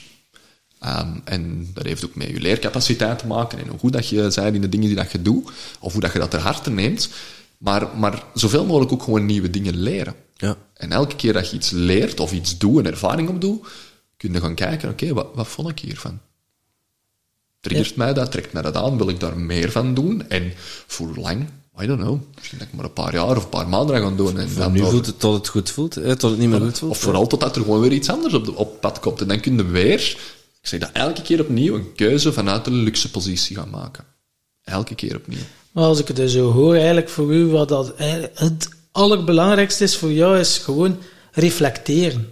En altijd gaan voelen van, voelt dat nog goed? Dat elke keer jezelf de, de juiste vragen gaat stellen. En dan komen de antwoorden, want ze zitten in jou, de antwoorden. Ja, dat is ook weer zo'n waarheid als een koe. Mm-hmm. Maar je moet natuurlijk wel nog altijd jezelf die vragen durven stellen en ja. de juiste vragen gaan stellen. En ja. onduidelijke antwoorden, ja, is gewoon een onduidelijke vraag dat je zelf stelt. Dus mm-hmm. waar, wanneer kwam je tot dat inzicht? Of was dat ook zoiets van de juiste vragen stellen? Welke vragen stel jij zoal? Uh, goede vragen? Wat zijn goede vragen voor jou? God, dat zijn goede vragen. Dat is een goede vraag, hè? Dat is, goeie, dat, dat, dat, dat is een goede vraag, ja. Dat, uh, um, een, een, voor, voor mij is het zelfs nog niet per se... Een goede vraag is... Als je ze aan je eigen stelt, is het altijd een goede vraag. Er zijn eigenlijk geen slechte vragen, hè. Dat is, zei je zo op je niveau inderdaad al. Er zijn alleen slechte antwoorden. Uh, kun je ook nog in het midden laten. Uh, maar er zijn uiteindelijk geen slechte vragen. Maar voor mij is heel belangrijk de manier waarop dat je de vraag stelt. En vooral van waaruit dat je de vraag stelt. Juist al gezegd, als je vanuit dat evenwicht een vraag gaat stellen aan je eigen, dan gaat altijd een antwoord krijgen. Maar je moet voor je eigen ook leren. En, en wat er juist al gezegd, levenslang leren. Voor mij is het ook nog altijd een oefening. Is het nu mijn ego of mijn mind dat geantwoord heeft? Of is het mijn... je hogere zelf, of je hoger weten, of, of je vertrouwen, of ook weer hoe dat je het wilt noemen. Is het nu dat dat een antwoord gegeven heeft? Of dat mij iets in mijn oor fluistert en mij iets in mijn brein zet? Of is het weer dat, dat ego? En dus ook weer, van waaruit komt dat? Van waaruit komt die vraag? En dus het eerste wat ik gewoon doe, voordat ik vragen aan mijn eigen stel, is, is mij gaan centeren, is, is heel typisch met een ademhalingsoefening. eventjes alles leegmaken. Alle ruimte en alle ruis eraf halen. Gewoon eventjes helder maken. Letterlijk gaan zitten, gewoon meewagen. Stil te maken, ruimte maken, de ruis wegnemen. En dan met je eigen in, in contact komen. Nu zeg dus iets van, oké, okay, mezelf leegmaken, de ruis wegnemen, door ademhalingsoefening. Kan je de luisteraars even meenemen? Wat kunnen ze doen om de ruis weg te halen, om jezelf leeg te maken met een ademhalingsoefening? Is dat dan bijvoorbeeld, ja, vier tellen dat en zo? We zullen eentje samen doen. Wat ja, goed. Dan kunnen de mensen niet eens meedoen. Dus als je aan het luisteren bent, zet je, zet je voetjes op de grond. Uh, als je in een auto zit, niet meedoen. Heel ja, belangrijk. Ja, ja, parkeer je eerst even tegen de vangrail. Ja, voilà, als, of, of, of kom hier, slaag het maar op. Uh, van speed zeggen welke minuut dat was, dan kun je er naar terug gaan. vijfenvijftig uh, minuten. Ja, ja. Voilà. Maar het is heel belangrijk, ook op de fiets en zo, niet doen. Uh, want je kunt er een beetje duizelig van worden van die dingen. En breathwork, ja, ik denk dat de meeste mensen het wel al weten.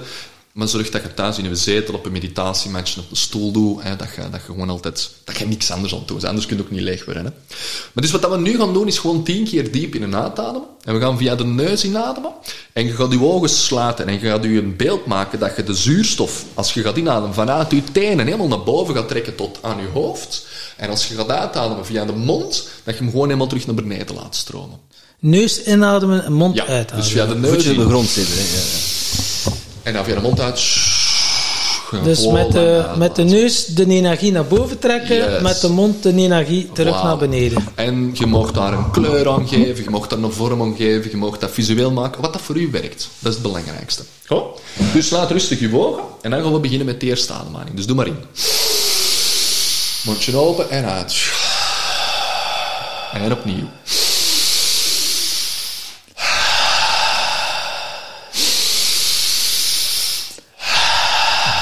Elke keer dat je inademt, maakt u iets langer. Je kruin naar boven. En ah, deze was vier. En laat die maar rustig terugzakken. En opnieuw. Dat was vijf. En doe dat zo ontspannen mogelijk. In. Ontspan je handen en je voeten. Ontspan je buik. Je bekkenbodem. Laat je tong rusten in je mond. Ontspan je voorhoofd. Deze is negen. En laatst gaan we diep in. En dan laat je heel ontspannen los. En gaat even uw adem vasthouden daar waar je vanzelf stopt. Yes, hier. En hier zit jij in alle rust, in alle stilte, in alle helderheid. Met je eigen.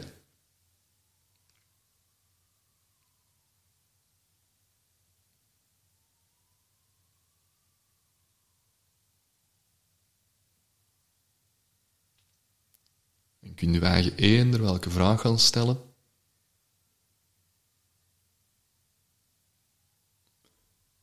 Kun je perfect gewoon voelen waar in je lichaam dat er iets is dat je aandacht vraagt. Kun je perfect waarnemen welke gedachten dat er zijn. En wanneer dat je zenuwstelsel vertelt dat je terug wilt beginnen ademen. En als je rustig terug begint te ademen, voel ook dat je beademd wordt.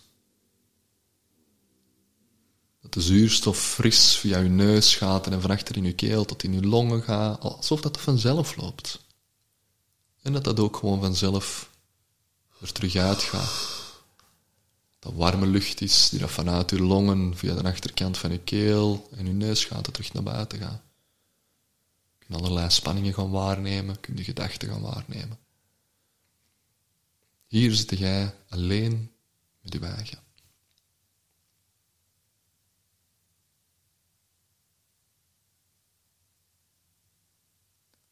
En als je antwoorden gekregen hebt, dan doe je rustig je ogen terug open. En als je ze nog niet gekregen hebt, kun je twee, drie, vier, vijf, tien rondes gaan doen. Want elke keer dat je die tien ademhalingen gaat doen, ga je voelen dat je iets dieper in je lijf zakt. Dat je iets meer ruis of afleiding wegneemt. Dat je iets meer spanning uit je lichaam kunt loslaten. En dat je gewoon dichter tot je eigen kunt gaan komen.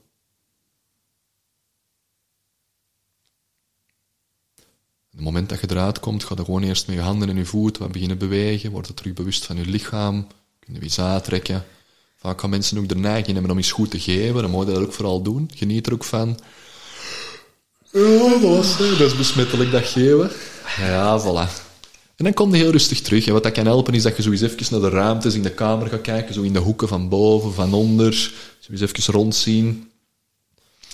Terug landen. Geen spinnenwebben? Nee. Nee. nee. Er is, er is, het is proper gekuist. Wauw. Ja, mooi.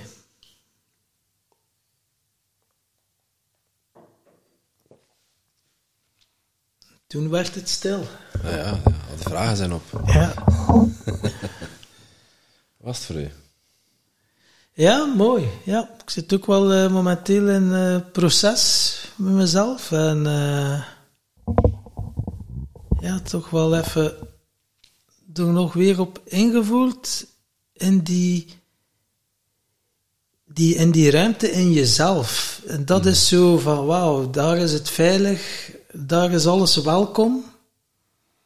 En dat geeft wel een heel uh, comfortabel gevoel ook. Van wauw, dat, dat heb je altijd bij jou. En je hoeft niet heel veel te doen, geen halsbrekende toeren uit te steken, om daar toegang tot te krijgen. En om daar te, nee, te mogen zijn. En ja, dat is... Ik merk ook wel van... Ja, doe dat... een paar keer per dag te doen. Ja, kijk, tien, we zijn tien nu, ademhalingen? Ja, we kost, zijn nu... Het kost nog geen vijf minuten. Ja, nog geen vijf minuten, inderdaad. En drie, om drie dan minuten. Zo even bij jezelf, als je dat zo al een keer begint mee, drie keer per dag te doen, gewoon even tien ademhalingen, oeh, dan de vraag laten komen die mag komen, of gewoon ja. even zijn in dat moment. Ja, dan uh, ja, is wel een mooie break. Ja, heel veel mensen gaan naar een sigaret pakken, om dat momentje te creëren. Maar ja, je hebt zelfs geen sigaret nodig. Door het op dat drie minuten te doen. Dat is ongeveer dezelfde tijd dan een sigaret. Sigaret is ook tien keer in en uit. Ja. Ja. Dus dat is ook tien keer dieper in en uit. Ja, ja, ja. Maar het is via de mond, hè. Ja. Ja. Dus dat is, ja, dat is voor andere podcasten, die sigaretten, ja. dat sigaretten vooral. Nee, nee, maar dat, dat klopt helemaal. En, en zelfs, kan het nog kleiner maken dan dat jij het nu al maakt. Doe het één keer op een dag. Doe het gewoon al eens die ene keer, die tien ademhalingen. En dan gaat al voelen, wat ik er juist zei, die kleinste verandering maakt het grootste verschil. Want je kunt jij specifiek vragen gaan stellen over dingen dat je wilt weten, maar je kunt jij even gewoon de stilte laten vallen. En daar krijg je ook antwoorden in, of daar krijg je ook informatie. En dan gaat je soms nog meer van je stoel vallen als je gewoon de stilte laat komen, wat je daar kunt uitleren, of wat dat daar kan uitkomen eigenlijk. Ja, vijfennegentig procent van de mensen die er luisteren zullen waarschijnlijk... gewoon geluisterd hebben en niet meegedaan hebben. Mm-hmm. En bij deze nogmaals de oproep om even vijf minuutjes terug te spoelen. Yes. En jezelf dat momentje te gunnen, want ja, dat is zo'n dingetje uit de podcast. Het kost u twee, drie minuten. Terwijl de hele podcast luisteren nu twee uur kost. Maar misschien gaan die drie minuten nu veel meer opleveren. Mm-hmm. Ik wil niet zeggen veel meer, maar iets helemaal anders. Ja. Die leveren nu iets op dat wij niet kunnen vertellen. Want dan komen we terug op die It's All About Me. Jij hebt al uw antwoorden in u zitten, op alle vragen dat in u zitten. Alles. Alles zit daar al. Maar het is aan u om, wat we er juist zijn, om toestemming te geven. En wat ik zei ook, je kunt dat twee rondes gaan doen, je kunt dat drie rondes gaan doen. Als je wilt, kun je nog meer rondes gaan doen, of doe je meer dan tien ademhalingen, kun je twintig, dertig hebben. Van de, van de zomer in, uh, hebben we de dertig, twintig, tien gedaan, hè, in drie rondes. Je kunt op allerlei manieren daar gaan intappen. Maar het is zo gemakkelijk, zelfs met tien ademhalingen, en het Het is gewoon zo krachtig. Als jij de toestemming geeft om krachtig te zijn. Als jij ja. zegt van, ik geloof er niet in, alsjeblieft, doe iets anders met die tien ademhalingen dan. Ja. Gun jezelf ja. ook die een tijd. Hè? Dat is het ook weer. Hè? Want iedereen heeft evenveel uren in zijn dag. En je hebt enkel, je hoeft maar de keuze te maken wat dat het doet met de tijd die je is gegeven. En hmm. uh, meer is het ook niet. Hoe ga je het gaan invullen? En... Uh, dat is heel mooi, ja. Breathwork, een heel krachtig medicijn. Hoe is, hoe is dat op jouw pad gekomen? Um, uit zelfontdekking. Uh, ik heb het er juist al verteld in mijn eigen gezondheidsproblemen. En, en ook van mij, bij mij in, in de praktijk, wat ik zei ook, merkte ik dat ik mensen um, vooral mijn levensstijl op de gang wou helpen. Dat eigenlijk die, die sessies van een half uur of een uur bij mij... En toen vanuit de kine, wij zijn al goed opgeleid geweest, al zien mensen moesten mee oefeningen aan de slag gaan. En wij konden ze dingen aanleren en die moesten ze dan thuis of bij ons in de praktijk vaker komen herhalen om, om vooruitgang te maken, om sterker en mobieler en zo te worden. Dus van daaruit ben ik vrij snel ook uh, andere levensstijlveranderingen beginnen induikelen. Hè, zoals er juist al gezegd, diëten, uh, glutenvrij, lactosevrij, keto, uh, carnivore, al die dingen. Heel veel zelf getest ook. Je zoekt toch naar genezing van... Voilà, inderdaad, naar verbetering, ja. ja. Uh, en dan ben ik ook op de mensen van, uh, voor te beginnen, eerst Oxygen Advantage. Nee, Dan Burley, de eerste dat ik gelezen heb, Dan Burley. En weet ik nog heel goed, uh, Just Breathe noemt die een boek. En de eerste honderdtwintig, honderddertig pagina's waren um, wetenschappelijk onderbouwd, zal ik zo zeggen. En dan begon het hoofdstukje spiritueel ademen. En dan ging dat over chakras. En dan weet ik nog heel goed, dat is in twintig achttien, we waren toen in Barcelona. Dan heb ik die een boek dicht gedaan. En dan zei ik tegen mijn eigen, dat is nog niet voor nu. Ja, ik ben nog niet klaar voor. Daar was ik nog niet klaar voor. Dus in het begin moest dat heel rationeel, heel wetenschappelijk zijn. Uh, gingen we over hypoxie, hè, dat we hoogtestages kunnen nabootsen in ons lichaam, hypercapnie, C O twee verhogen, prestatiebevordering, uh, stresssysteem gaan trainen. Dat was dat heel, heel rationeel. En, en ook weer in de laatste twee, drie jaar is dat... is dat meer dat medicijn beginnen worden. En uh, ik geef daar hè, keynotes en workshops ook over, en dan zeg ik ook altijd op het einde, in die, in die dingen doen wij verschillende types breathwork, of verschillende oefeningen, hè, hoe dat we het ook noemen. En op het einde zeg ik altijd, uiteindelijk met je adem, kun je, je kunt vier dingen doen. Je kunt inademen, je kunt ingeademd vasthouden, je kunt uitademen en uitgeademd vasthouden. En dan begin je gewoon terug opnieuw. That's it. En die vier facetten hebben fysiologisch iets dat dat met je lichaam doet. En dus al die oefeningen, dat zijn mensen dat daar een naam op geplakt hebben, hun eigen naam heel vaak nog, en een methode aangegeven. En, en, en het draait niet om die technieken, het gaat over jij met je adem. Dus als jij oefeningen wilt doen, doe de oefeningen. En ga gewoon je eigen experiment aan en voel het gewoon eens een keer. En daarom ook dat ik altijd aanraad om je ogen te sluiten als je als aandacht gaat geven aan je adem. Want anders dan zit je aan het kijken naar de kleur van de muur of naar de vogeltjes buiten. En dan zit je aandacht, dan is die weer al heel verdeeld. Dus sluit je ogen nu eens en richt je aandacht gewoon eens naar binnen. Kijk eens naar binnen, door je ogen te sluiten dan. En ga dan eens een keer voelen, wat gebeurt er in mijn lichaam als ik heel langzaam, heel lang inadem, bijvoorbeeld. Als ik heel langzaam, heel lang uitadem. Of als ik mijn adem ingeademd ga vasthouden of uitgeademd ga vasthouden. Wat doet dat met mij? Wat gebeurt er fysiek in mijn lichaam? Wat gebeurt er in mijn gedachten? Wat, wat doet dat met mijn energie? What happens? Ja, het is een experiment waard. Hey, je, je, hebt, je hebt zoveel verschillende methoden dat je ja, bijna door de bomen het bos niet meer ziet. Ik heb ook al met verschillende dingen geëxperimenteerd als het op adem uh, mm-hmm. uh, aankomt. Uh, beginnend met Wim Hof, die er ook zijn eigen naam aan gekoppeld heeft. Hè? De Wim Hof-methode. Ja, de Wim Hof-methode. Uh, ik denk dat die bij veel luisteraars ondertussen wel al, uh, al bekend is. Hè, in combinatie met koud douchen of ijsbaden. Mm-hmm. Uh, je immuunsysteem eigenlijk boosten. Mm-hmm. Maar dat, dan is het doel daar is vooral om je mind te clearen en om mm-hmm. uh, je mindset te trainen en aan je immuunsysteem te werken. Mm-hmm. Anderzijds, ja, ik, ik heb ook een ademcoach, Anne Brukker. Uh, dat, is een, dat, dat is een heel andere beleving. Mm-hmm. De eerste keer, ik had dan wel ervaring met Wim Hof, maar Uh, de eerste keer uh, ademwerk, echt zo de diepte in. Ja, dat heeft toch wel wat in beweging gezet. Mm-hmm. Zonder daar echt te kunnen pinpointen. Mm-hmm. Uh, allerlei visuals zien en, en, en ja, wegzakken, stoppen met ademen. Heel, uh, uh, ja, heel transformerend ergens. En ja, ik denk, ja, iedereen die, die breathwork geeft, geeft dat op zijn eigen manier. Ik, ik pas ook toe voor te gaan slapen. Robert Bridgman uh, uh, die heeft, die heeft zo'n, zo'n stukje voor, voor beter te slapen, waarbij je heel langer uh, vasthoudt, ingeademd vasthouden en, en, en lange uitademing, langer dan uw inademing, om je zenuwstelsel even te, te resetten. Uh, maar ik merk wel dat er dan heel, fysiologisch heel andere dingen gebeuren, als met, uh, met, met, met ademwerk of met Uh, een Wim Hof-methode. Ja. Waar, waar, waar ga jij goed op? Uh, degene dat we nu gedaan hebben eigenlijk, dat is, uh, dat is connected breathing. Dat wil zeggen dat we eigenlijk constant aan het ademen zijn. Dat we ofwel inademen ofwel uitademen. Zonder tussenpauzes. Ja, inderdaad.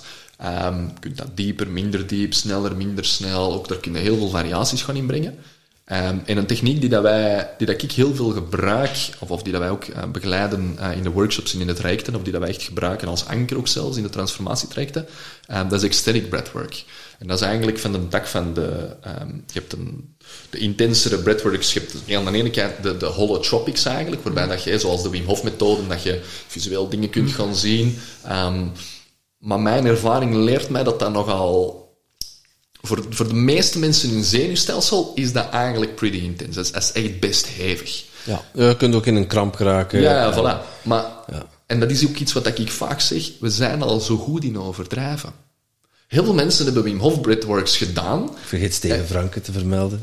Ja, ja. Ja. Um, en hebben daar eigenlijk niet veel aan overgehouden. Een spectaculaire ervaring, maar, maar geen verandering, geen transformatie, geen inzicht, geen... Uh, omdat dat, gelijk dat ik het zeg, dat, dat, als we het terug over, over surfen hebben, dat is als het golfjes zijn van, van één, twee meter, is heel vaak zo'n holotropic breathwork, zoals zo'n Wim Hof, dat is ineens een golf van vijf meter. En als je nog maar juist om te leren surfen zit op die één of die twee metertjes, ja, dan, dan, dan met die vijf, ja, oef, dan, dan, dan, dan gaat het een gang, hè. Van de zomer, ik heb in Costa Rica leren surfen, in Lanzarote heeft het ook weer gedaan. Um, soms gaat het een serieuze gang, hè. Um, en ik zeg het, ik heb die ervaring ook zelf gehad. Wim Hof is heel spectaculair, maar voor, voor de meeste mensen te intens gewoon. En van daaruit, de rebirthing is, is een iets zachtere, dat is een tweedelige inademing en één keer uit. Dat, gaat, dat klinkt als... dat we buik, borst apart gaan ademen en dan laten we heel ontspannen ja. los. Ja. En de manier waarop dat wij dat begeleiden is vooral vanuit alles wat dat mag. Dus waar wij heel veel aandacht aan geven, wij beginnen ook met, met een ademhalingsmeditatie om... Um, je hebt de, de, de zes punten van spanning, zo wordt, zo wordt dat genoemd. Um, ik heb van Scott Schwenk geleerd, een Amerikaan dat heel veel met breathwork bezig is ook, met meditatie. En dat zijn eigenlijk je handen en je voeten. Ik heb ze juist ook even aangehaald, uw bekkenbodem en uw tong. En dan de regio rond uw oren en rond uw ogen. En dat komt vanuit, vanuit India ook, vanuit een bepaalde strekking daar. En daar wordt verteld, en dat is ook mijn eigen ervaring, als je die zes punten kunt ontspannen, dat alles daartussen, in eigenlijk heel je lichaam, ook mag ontspannen. En het wordt zo intrigerend als je bewust wordt van die regio's, van de spanning dat daar zit, ook niet alleen in je breathwork, maar in je, in je dagelijks leven, wat dat daar gebeurt, wanneer dat jij daar spanning gaat gaan opbouwen, wanneer dat jij de energiestroom gaat beperken, met bepaalde gedachten, met bepaalde voorvallen. En dus wij trainen de mensen er echt in om toestemming te geven, om dat wat dat er aangediend wordt, of dat dat er zich aanbiedt aan u, dat jij op die moment machtig bent om dat toestemming te geven. Om dat welkom te heten, om dat stuk van je eigen, dat je weggeduwd hebt, dat je vergeten bent, dat je losgelaten hebt, dat je ingeruild hebt, eender wat, om dat gewoon terug te omarmen en terug welkom te heten in u. En dat is dan een, een healing of een transformatie of een trauma. Of, ik, ik gebruik die woorden allemaal niet graag, omdat, wat ik alleen altijd zeg, it's all about me. Het is die persoon in die breathwork zelf, dat het verschil voor zichzelf kan gaan maken. Ja. En vaak komt in contact met dingen, we zijn er nog niet machtig, is het nog te groot, zijn er nog niet adequaat genoeg, is je zenuwstelsel er nog te gevoelig voor om daar toestemming voor te geven. En ik zeg het, mijn ervaring leert mij met holotropic, onder andere met die Wim Hof, dat mensen elke keer terug naar diezelfde dingen gaan, maar ze worden, een zenuwstelsel wordt niet machtiger om daarmee om te gaan. En macht dat niet in kracht, versta me niet verkeerd, hè? Maar macht bedoel ik met capabel te zijn om die toestemming te geven. Dat is volledig je systeem, maar letterlijk, hè, elke vezel in je lichaam, elke cel, kunt laten ontspannen, dan mag alles gewoon stromen, mag alles ook gewoon zijn. En ieder op zijn eigen tempo ook. Hè. En het is heel veel ook aan de begeleiding gelegen. Hè. We hebben nu ook wel het geluk gehad om met Steven Franken te mogen samenwerken. Mm-hmm. Ja, die speelt dan ook nog live piano, mm-hmm. om dan ook in die begeleiding... En dan, ja, op dat uurtje, dat is ook een reis dat je maakt. En ja, dat is zo... Ja, eigenlijk al hele mooie ervaring mogen hebben. Maar ja, ik hoor dan ook van anderen, woe, breathwork, heb dat één keer gedaan. Wow, we lagen er met, met, met dertig of vijfendertig. En uh, ja, één begeleider. Ja, dan denk ik, ja. Eh, eh, ja, we hebben één keer zelf georganiseerd, breathwork. En dan waren we, oké, okay, voor het veld, uh, ja, dat is dan met vijf, zes begeleiders. Voor vijftien mensen, dat je toch per drie... toch een begeleider hebt. En uh, daar begint het mee, hè? Die, die veiligheid gaan creëren. Hè? Want uh, ja, er komen heftige processen. Hey, voor de ene wat meer dan voor de ander. Ja, wat ben je bereid It's all about me, ja. Ik vind het zo'n mooie ja. zin. Dat is, uh, klopt. En om laten tatoeëren op je binnenarm. Ja, ja, ja. ja. Het was, uh, ja, ja. Ja, ja dat is uh, stem in de top drie, ja.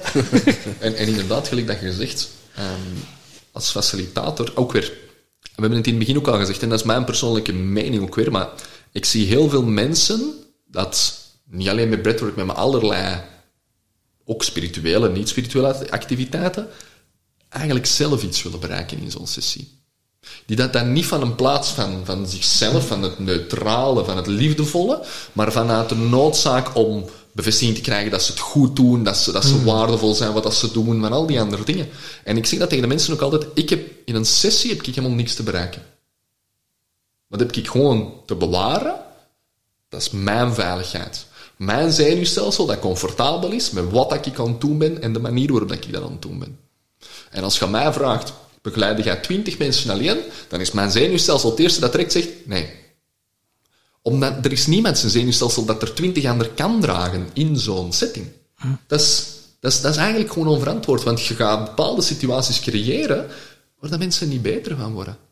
Dus, dus mijn persoon, dan denk ik, blijf, blijf er gewoon af dan. Dat is het ook weer, he, dan, he, breathwork, he, dat is dan hip. En dan hebben mensen, ja, de, de, de easy money, he, dan denken ze, oké, okay, we gebruiken het woordje breathwork, tak, oké, okay, zoveel inschrijvingen, tut, tut, tut, pufklaske, en uh, ja, incasseren, en uh, ja, en dan, mensen hebben dan zo'n ervaring, dan zijn dan dingen aangeraakt, die blijven er dan nog mee lopen, en ja, dat kan soms wel ja, gevolgen hebben. Ja, en daarmee, ik zeg het, als, als mensen dan aan mij vragen wat is het belangrijkste dat ik geleerd heb, is, is voor mijn eigen veiligheid zorgen. En dan de figuurlijke veiligheid. De die die dat je alleen kunt voelen, niet die dat je je kunt inbeelden.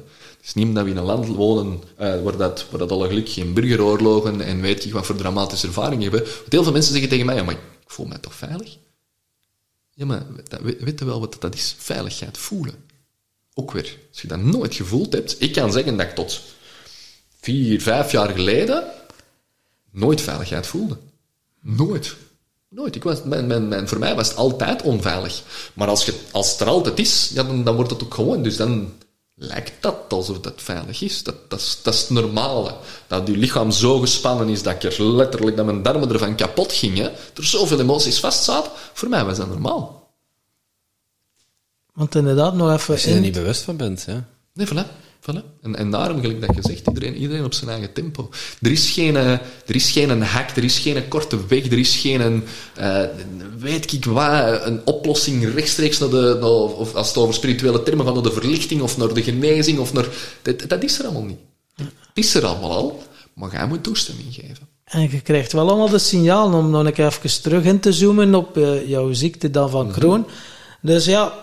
Je krijgt de diagnose, eigenlijk ja, ga je bij een hypnotiseur. Hè, en die gaat je even een keer vertellen wat dat je traject is. Je gaat pillen pakken, je gaat dat, hè, in een witte jas. Dus de suggestie komt nog krachtiger binnen. Ja, ik ben zelf opgeleid als hypnotiseur, dus mm-hmm. ik weet het maar al te goed. Dan zit je dat, je neemt dat aan als waarheid. Bijvoorbeeld een hypnotiseur, als iemand dat kanker heeft. Oké, okay, je hebt nog maximum zes maanden te leven.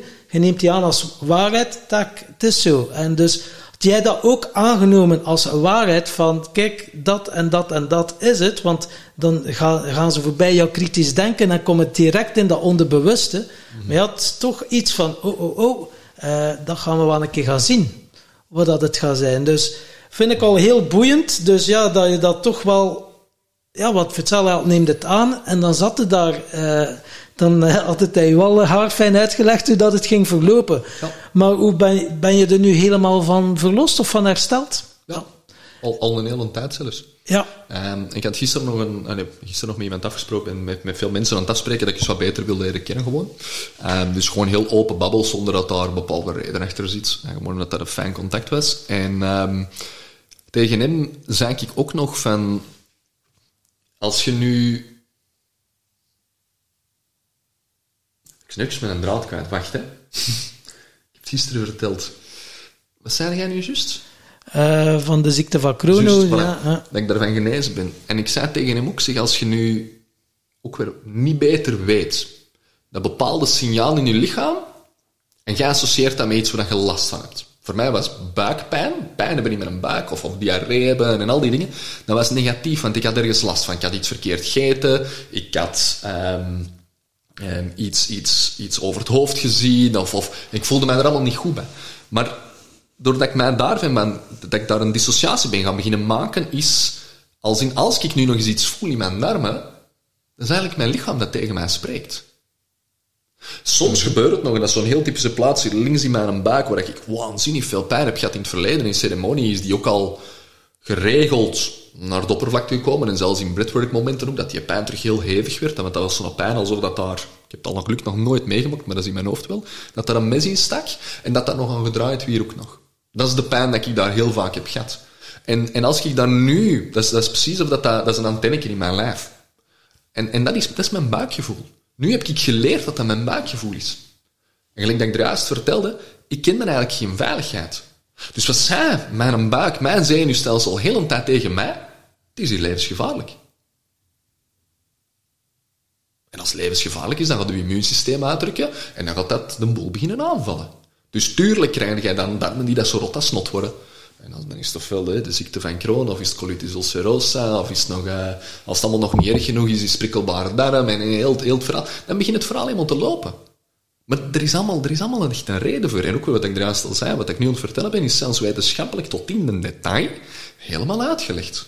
Hoe dat emoties ervoor kunnen zorgen dat je de ziekte van Crohn krijgt, of dat jij Parkinson krijgt, of dat jij dement wordt, of dat jij M S krijgt. En, en al die andere verhalen, die zijn er letterlijk helemaal uitgeklaard. Want ja, dan, wanneer had je dan dat inzicht, hè, ziekte van Crohn, hè, dan ben je met die zelfontwikkeling bezig, maar dan heb je ook van alles geëxperimenteerd en ervaren. En dan was het niet zo van, yes, nu heb ik de sleutel gevonden, uh, voor, het is dan ook geleidelijk aangegaan dat het dus iets had, oh, het is weg. Ja, mooi. Ja, um, dan waren er ook momenten uh, dat, dat ik af en toe nog eens last had van mijn buik, dat die pijn was of dat ik nog eens goed diarree maakte. En in de plaats van dan ook weer, wat ik ervoor altijd deed, wat we er juist ook al vertelden, in de plaats van het extern te gaan trekken, is gewoon te gaan kijken, oké, okay, wat, wat is er met mij aan het gebeuren? Hoe voel ik mij? Welke gedachten zijn er aanwezig? Wat is er in mijn leven aan het spelen? En soms gebeurt het zelfs dat dat nog niet duidelijk is, maar dat nadien blijkt dat er iets gebeurt. Dat er iets is waar ik een, een aardig gevoel bij had, of, of waar ik zelfs nog helemaal geen weet van had, maar dat er dan, hè, dat, dat ze zeggen, de aap komt uit de mouw, en dat ik dan nadien zoiets heb, ah, maar dat, dat was mijn buik mij aan het vertellen. Dus wat ben ik nog steeds, wat ik er juist ook al zei, ik ben nog steeds mijn eigen aan het leren kennen. Al die signalen in mijn lichaam weet ik nu al, dat is niet, dat is niet, dat heeft niks met ziekte te maken of met problemen, maar ook pijn is een signaal dat je lichaam iets vertelt tegen u. Ja. En dan naar leren luisteren. Dan naar leren luisteren. Voor, vooral dat. Dat is het, hè. Vooral dat. Onze maatschappij is er ook zo op afgestemd om al die signalen eh, zo snel mogelijk in de kiem te smoren door te verdoven of te vluchten. En eh, dat hoeft niet altijd met drugs en alcohol te zijn, maar eten, social media, ja, je hebt eh, een gans eh, arsenaal om dat... Eh, Heel veel afleiding. Afleiding, ja. Voilà. Simpel, hè. Allemaal afleiding, ja. ja. Dat, dat is zo een dat ik... Eh, ik heb er juist ook gezegd, dat twee weken geleden, dat ik drie dagen gevast heb. Voor mij is het ook weer heel duidelijk geworden dat eten en drinken ook gewoon puur afleiding zijn. Zelfs een slok water nemen is, is een afleiding. Dat wil zeggen dat, dat je het niet per se bewust doet, maar vaak wel gewoon onbewust. Dat er, dat er een gevoel, een gedachte is. En voor heel veel mensen um, die zijn hun eigen daarin. Dat is ook helemaal niet erg. Dat wil niet zeggen dat ik van alles perfect bewust ben. Maar dat je geen idee hebt waarom dat je het doet, maar dat het zo geprogrammeerd is ook weer. Ja. Dat je, zeg maar, een kriebeltje in je buik voelt. Ah, ik ga een slokje water pakken. Of ik kan even iets in mijn mond steken. Of oh, die, ik, doe, ik doe een telefoon of ik stuur een berichtje en krijg geen antwoord. Ik kan even iets eten. Ik kan even iets drinken. Kan... Ja, ja, maar, ja, maar ja. Zo, zo straf is het. En toen met die drie dagen vast had ik ook zoiets van, oké, okay, ook dat mag er allemaal zijn. Ook dat mag er allemaal zijn. En als je dan de beslissing neemt om een stuk van die afleiding weg te nemen, dan zit jij daar... met je eigen gedachten, met je eigen gevoelens. En laat het maar gewoon eens allemaal komen. Dus volgende keer als je een glasbeet pakt, doe ik, nu, doe ik dat nu omdat ik dorst heb? Voilà. Of uh, ben ik even iets aan het vluchten? Ja. Ja, want inderdaad, die drie dagen vasten, ik had dat een jaar of twee geleden ook een keer gedaan. En zo echt wel niet drinken en niet eten. Mm-hmm. En ja, dan is het zo, oké, okay, je mag niet eten, maar je hebt sommige mensen die gewoon vast maar wel mogen drinken, maar dan gaan ze dat drinken als compensatie gebruiken. En dan dacht ik zo, nee, ik wil niet eten en niet drinken, want dat was, oké, okay, maar niet eten. Ah ja, ook niet drinken. Ah ja, dus ik mag niets. En dan is het voor mij ook makkelijker, merk ik zo met een mind. Dat er niet iets op een, op een deur, op een kier staat, dat ik wel iets kan doen. Ook geen telefoon. Dus ik had mijn eigen ook wel voorgenomen van wauw, ik ga nu echt wel bij mezelf blijven en mm. zien wat dat er komt. En ja, uh, ja dat is wel... Uh, nu dat ik er over aan het uitspreken ben, denk ik van ja, het is wel interessant om het nog een keer te gaan ontdekken. Maar ja, binnen... Ja, binnen een maand of zo is het zover, Timo. Dan gaan we daar onze uh, Pranic Living ja, uh, ja. doen. Uh, dus ja, dat is dan niet meer eten en niet meer drinken. En, Prana Menor, die, het ook, die legde ja. ook uit wat een glas water met uw systeem doet. Ja, ja. Voilà, inderdaad. Ja. ja, ik verschot er zelf ook van om een slok water te nemen en, en een, een ongemakje met een buik te ervaren. Dat ik ook dacht, ah nee, ik had aan de podcast, ook, ja, ik denk juist ervoor of juist erna, ik weet het al niet meer wanneer ik hem gehoord had. Dan dacht ik ook van, oef, dat is toch... Ja, ik zei het trouwens ook, ik vind dat confronterend om, om te realiseren dat iets wat dat wij... Mijn tweeëndertig jaar heb ik, ik heb altijd geweten hè, van vasten en dergelijke, of ik weet dat toch al lang. En, hè, spiritueel wordt dat ook al lang gedaan. Hè, christenen vasten, moslims vasten, heel veel geloofsovertuigingen wordt dat ook geadviseerd. Maar gewoon al het idee dat je niet meer gaat eten en drinken. Dat je het niet meer nodig hebt. Oké, okay, dat kan ik, daar, daar ben ik mij... bewust van, dat geloof ik oprecht ook, maar het ook gewoon niet meer, het niet meer doen. Die smaken, die, die, die, geulen, die, die, uh, die texturen, die, die ja. dingen in je mond. Je is... laat een hele, hele hoop sensatie en beleving liggen. Hè? Ja, ja, voilà, voilà. En, en dat is zo een en dan niet. Dan ga je wat meer aan bloem moeten ruiken en snuiven, hè, man. Ja. Voilà. Als je eet, eten, je mag er allemaal aan ruiken. Ja, ruiken mogen. Ja, dat ruiken, is ruiken mogen, zo'n lekkere friet of zo. Ja, ja, dat is inderdaad... Dus dat is een, een appelsine. Ja, voilà. Eens even goed snuiven en dan leg je die terug in de ijskast. Ja. En morgen opnieuw. Morgen, morgen zelfs de midden snijden. Ja. Dat lekkere sap eruit ja. knijpen. Ja. Dan ja. ruiken, ja. ja. Ja, en dan wegeten. Zo. Voilà. En, morgen, en morgen nog eens de andere helft. Ja, ik, ik vind het ik vind heel bewonderingswaardig. Um, de mensen dat er bewust voor kiezen en op die manier leven. Uh, maar ik zeg, ik vond het vooral vond het interessant om vast te stellen, ook weer dat zelfs een slok water, dat uw lichaam u iets vertelt. That's it. That's it. Niet wat dat het vertelt, want dat is voor iedereen anders. En dat vind ik ook belangrijk om dat ook altijd te zeggen. Je, doe, doe uw eigen ding ermee. Ik zeg tegen de mensen altijd, als ik workshops of keynotes geef, um, ga ermee aan de slag en laat mij weten wat dat voor u geweest is. En als je, als je het verschrikkelijk vindt en je er weerstand op, doe het dan nooit niet meer. Maar zoek eens naar die kleine veranderingen waar je baat bij hebt. En ik zeg het, en kom bij vertellen wat dat je gedaan hebt en wat dat u gegeven hebt. Ik hoor niet liever dan mensen die verhalen komen vertellen van, van verandering. Hm. Want dat hebben ze zelf gedaan. Dat, dat, merk, ze zelf gedaan. Dat merken wij ook, hè, dat mensen die dan toch iets doen, een inzicht krijgen in de podcast en daarmee aan de slag gaan... En dan sturen ze een mailje hoe dat we soms eigenlijk al levens hebben veranderd. Dan, ja, daar worden we echt oprecht blij van. Hè? Dan, ja, dat is zo alsof dat het zelf heeft gedaan is. Dan denk je, wauw. Ja, dat moet er niet heel veel zijn. Maar ja, nu meer en meer krijgen we zo wel mailjes. En dan is het ook weer... Alleen actie leidt tot resultaat. En ja, zelf ook. Ja, aan podcasts hebben wij zelf ook heel veel gehad. Mm-hmm. Zo vroeger de Thijs Lindhout en zo... Maar het is pas inderdaad, en Mario Pilar, die het ook altijd zegt, hè, alleen toegepaste kennis is van waarde. En mm-hmm. dat is zo simpel, maar het is een waarheid als een koe. Want door ja, te blijven zitten, ja, kunnen we wel ademen. Hier zaten we ook aan ademen. Mm-hmm. Dus dat is ook maar, al iets. Maar we kunnen eigenlijk ook ziek ademen, hè, pas op. Hè. En heel veel mensen doen dat. Hè. Ja. Ja, ja, ja, dat is inderdaad ook ja. wel... En, Wij, wij weten waar je het over hebt, maar kun je, kun je misschien voor de, de onwetende luisteraar dat kort toelichten? Ja. En u... Want de meeste mensen ademen eigenlijk verkeerd, hè? Uh, God, wat is verkeerd? Ja, op, op een manier die, die, die hun niet dient. Dat is waar. Alhoewel, zelfs dat is nog... Kijk, hè, ik, als... ja, terwijl ik het uitspreek, denk ik ook, ja, ja op dat moment dient het wel. Ja. Voor de lange termijn. Ja, ja. Ik, ik hoorde uw woorden, ik denk ja, en dan interpreteerde ik uw woorden en denk... Ja, ja. Mm. Voor de lange termijn moet dat nog achter. Ja. Voilà. Uiteindelijk gaat de... Ga... Uw ademhaling is eigenlijk uw rechtstreekse poort naar uw zenuwstelsel. En uw zenuwstelsel hey, is... Uh, uw ruggenmerg, dat is uw wervelkolom eigenlijk, waar dat al uw zenuwen naar heel uw lichaam er gaan, samen met je organen. En wat staat daar bovenop? Een koppeltje. Er staat een brein op. Als het goed is. Ja, ja anders gaat het deze niet horen. Dan kun je dat niet interpreteren op je, dan kun je er niks mee. Dus de, dat, is, dat is een ander doelpubliek. uh, maar dat is, uw, dat is uw centraal zenuwstelsel. En dus Als je niets met je adem doet, stuurt je zenuwstelsel je ademhaling. De snelheid van je ademhaling, de locatie waar je ademt en de diepte van je ademhaling, diep of oppervlakkig. En op die manier zorgt je zenuwstelsel onbewust dat je overleeft, want we hebben zuurstof nodig, we moeten ademen. We blazen ook afvalstoffen uit, we blazen C O twee uit, we laten warmte los, we laten vocht ook los. Dus onze circulatie van onze ademhaling is, is een belangrijke.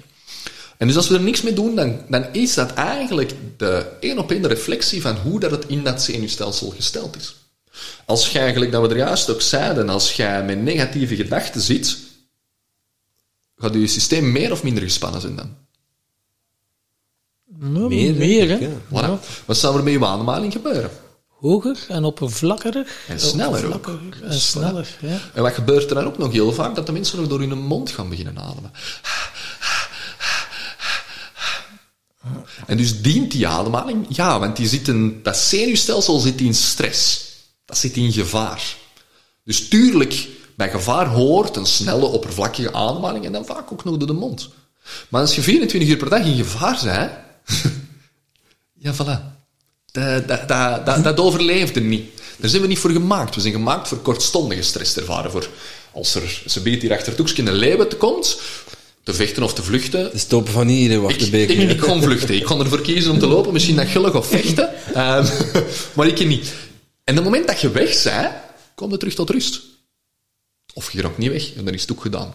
Want dan heb je zenuwstelsel ook geen verandering meer. Ja, dan maar dan kom je terug tot rust. Voilà. En heel veel mensen zitten echt in chronische stress. Met gedachten, met to-do-lijsten die nooit niet afgelopen, ja, nooit niet rondgeraken, met werkstress, met mailboxen, met kinderen, met planningen, met agenda's, met, met, met het moderne leven. Het moderne leven is, is gewoon chronisch. En we hebben er juist al over die flatline gesproken. Laat ik in mijn keynote over in mijn living altijd zien. En dan zeg ik altijd, we gaan op bezoek bij de cardioloog.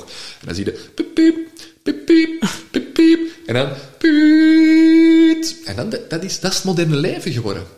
Er zit niks niet meer in, maar wel constant dat gevoel van onveiligheid, dat gevoel van belasting, van stress, van, van problemen, van moeite.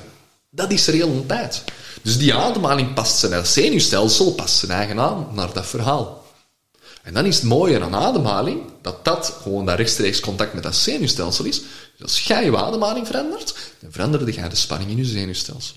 Veranderde jij de onrust in je hoofd. Veranderde jij de spierspanning in je lichaam, veranderde jij de spanning in je organen, veranderde jij je state of being, gelijk dat we zeggen. Je staat van zijn verandert doordat jij anders gaat ademen. En dan had ik inderdaad zo gehoord, zo, in het leger, zo, die, die onder serieuze stress staan, dat je dan zo een ademhaling kunt doen, de vier vier vier vier. Zo, ja, vier... breathing. Ja. Ja, blijkbaar is dat dus iets ja. om uw stress te, op een snelle manier te reduceren. Mm-hmm. Vier inademen, vier tellen. Mm-hmm. En dan... De, de boxbreathing eigenlijk is... Boxbreathing? Ja, boxbreathing. Een vierkante doos. Okay. Vier zijdes hebben hetzelfde. Okay, hè, dus dat is vier seconden in, vier seconden vast, vier seconden ja, uit. Vier. Je kunt dat korter en langer doen ook.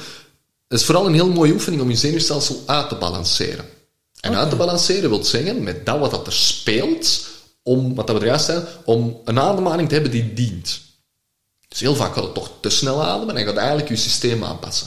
Maar als, er, als je onder stress staat, bijvoorbeeld in het leger, dan, ik, ik, heb dat, ik heb daar ook over gelezen, dat, dat bijvoorbeeld sna, uh, sluipschutters dat ja, gebruiken. Dat, ja, ja, voilà. En, dat en daarmee dat ik het zeg, dus het gaat niet over alleen maar rust, rust te krijgen, maar het gaat over dat je dat je, je systeem gaat afstellen, hè, uitbalanceren, dat je het, de gewichten in evenwicht gaat brengen. Een nog gemakkelijker oefening is, we hebben het juist gedaan, geven of zuchten. Ah. Dat, juist ook al gezegd. Uitademhaling is ontspanning. Inademhaling is inspanning. Gaat ons sympathisch zenuwstelsel stimuleren, inademhaling. Uitademhaling gaat loslaten, gaat spanning loslaten. En dus ah, is lang uitademen. En ze hebben letterlijk aan tweeëntwintig, hebben ze, ik denk vijfentwintig technieken vergeleken naar het naar stressverminderingen of naar het relaxeren en met ademhaling.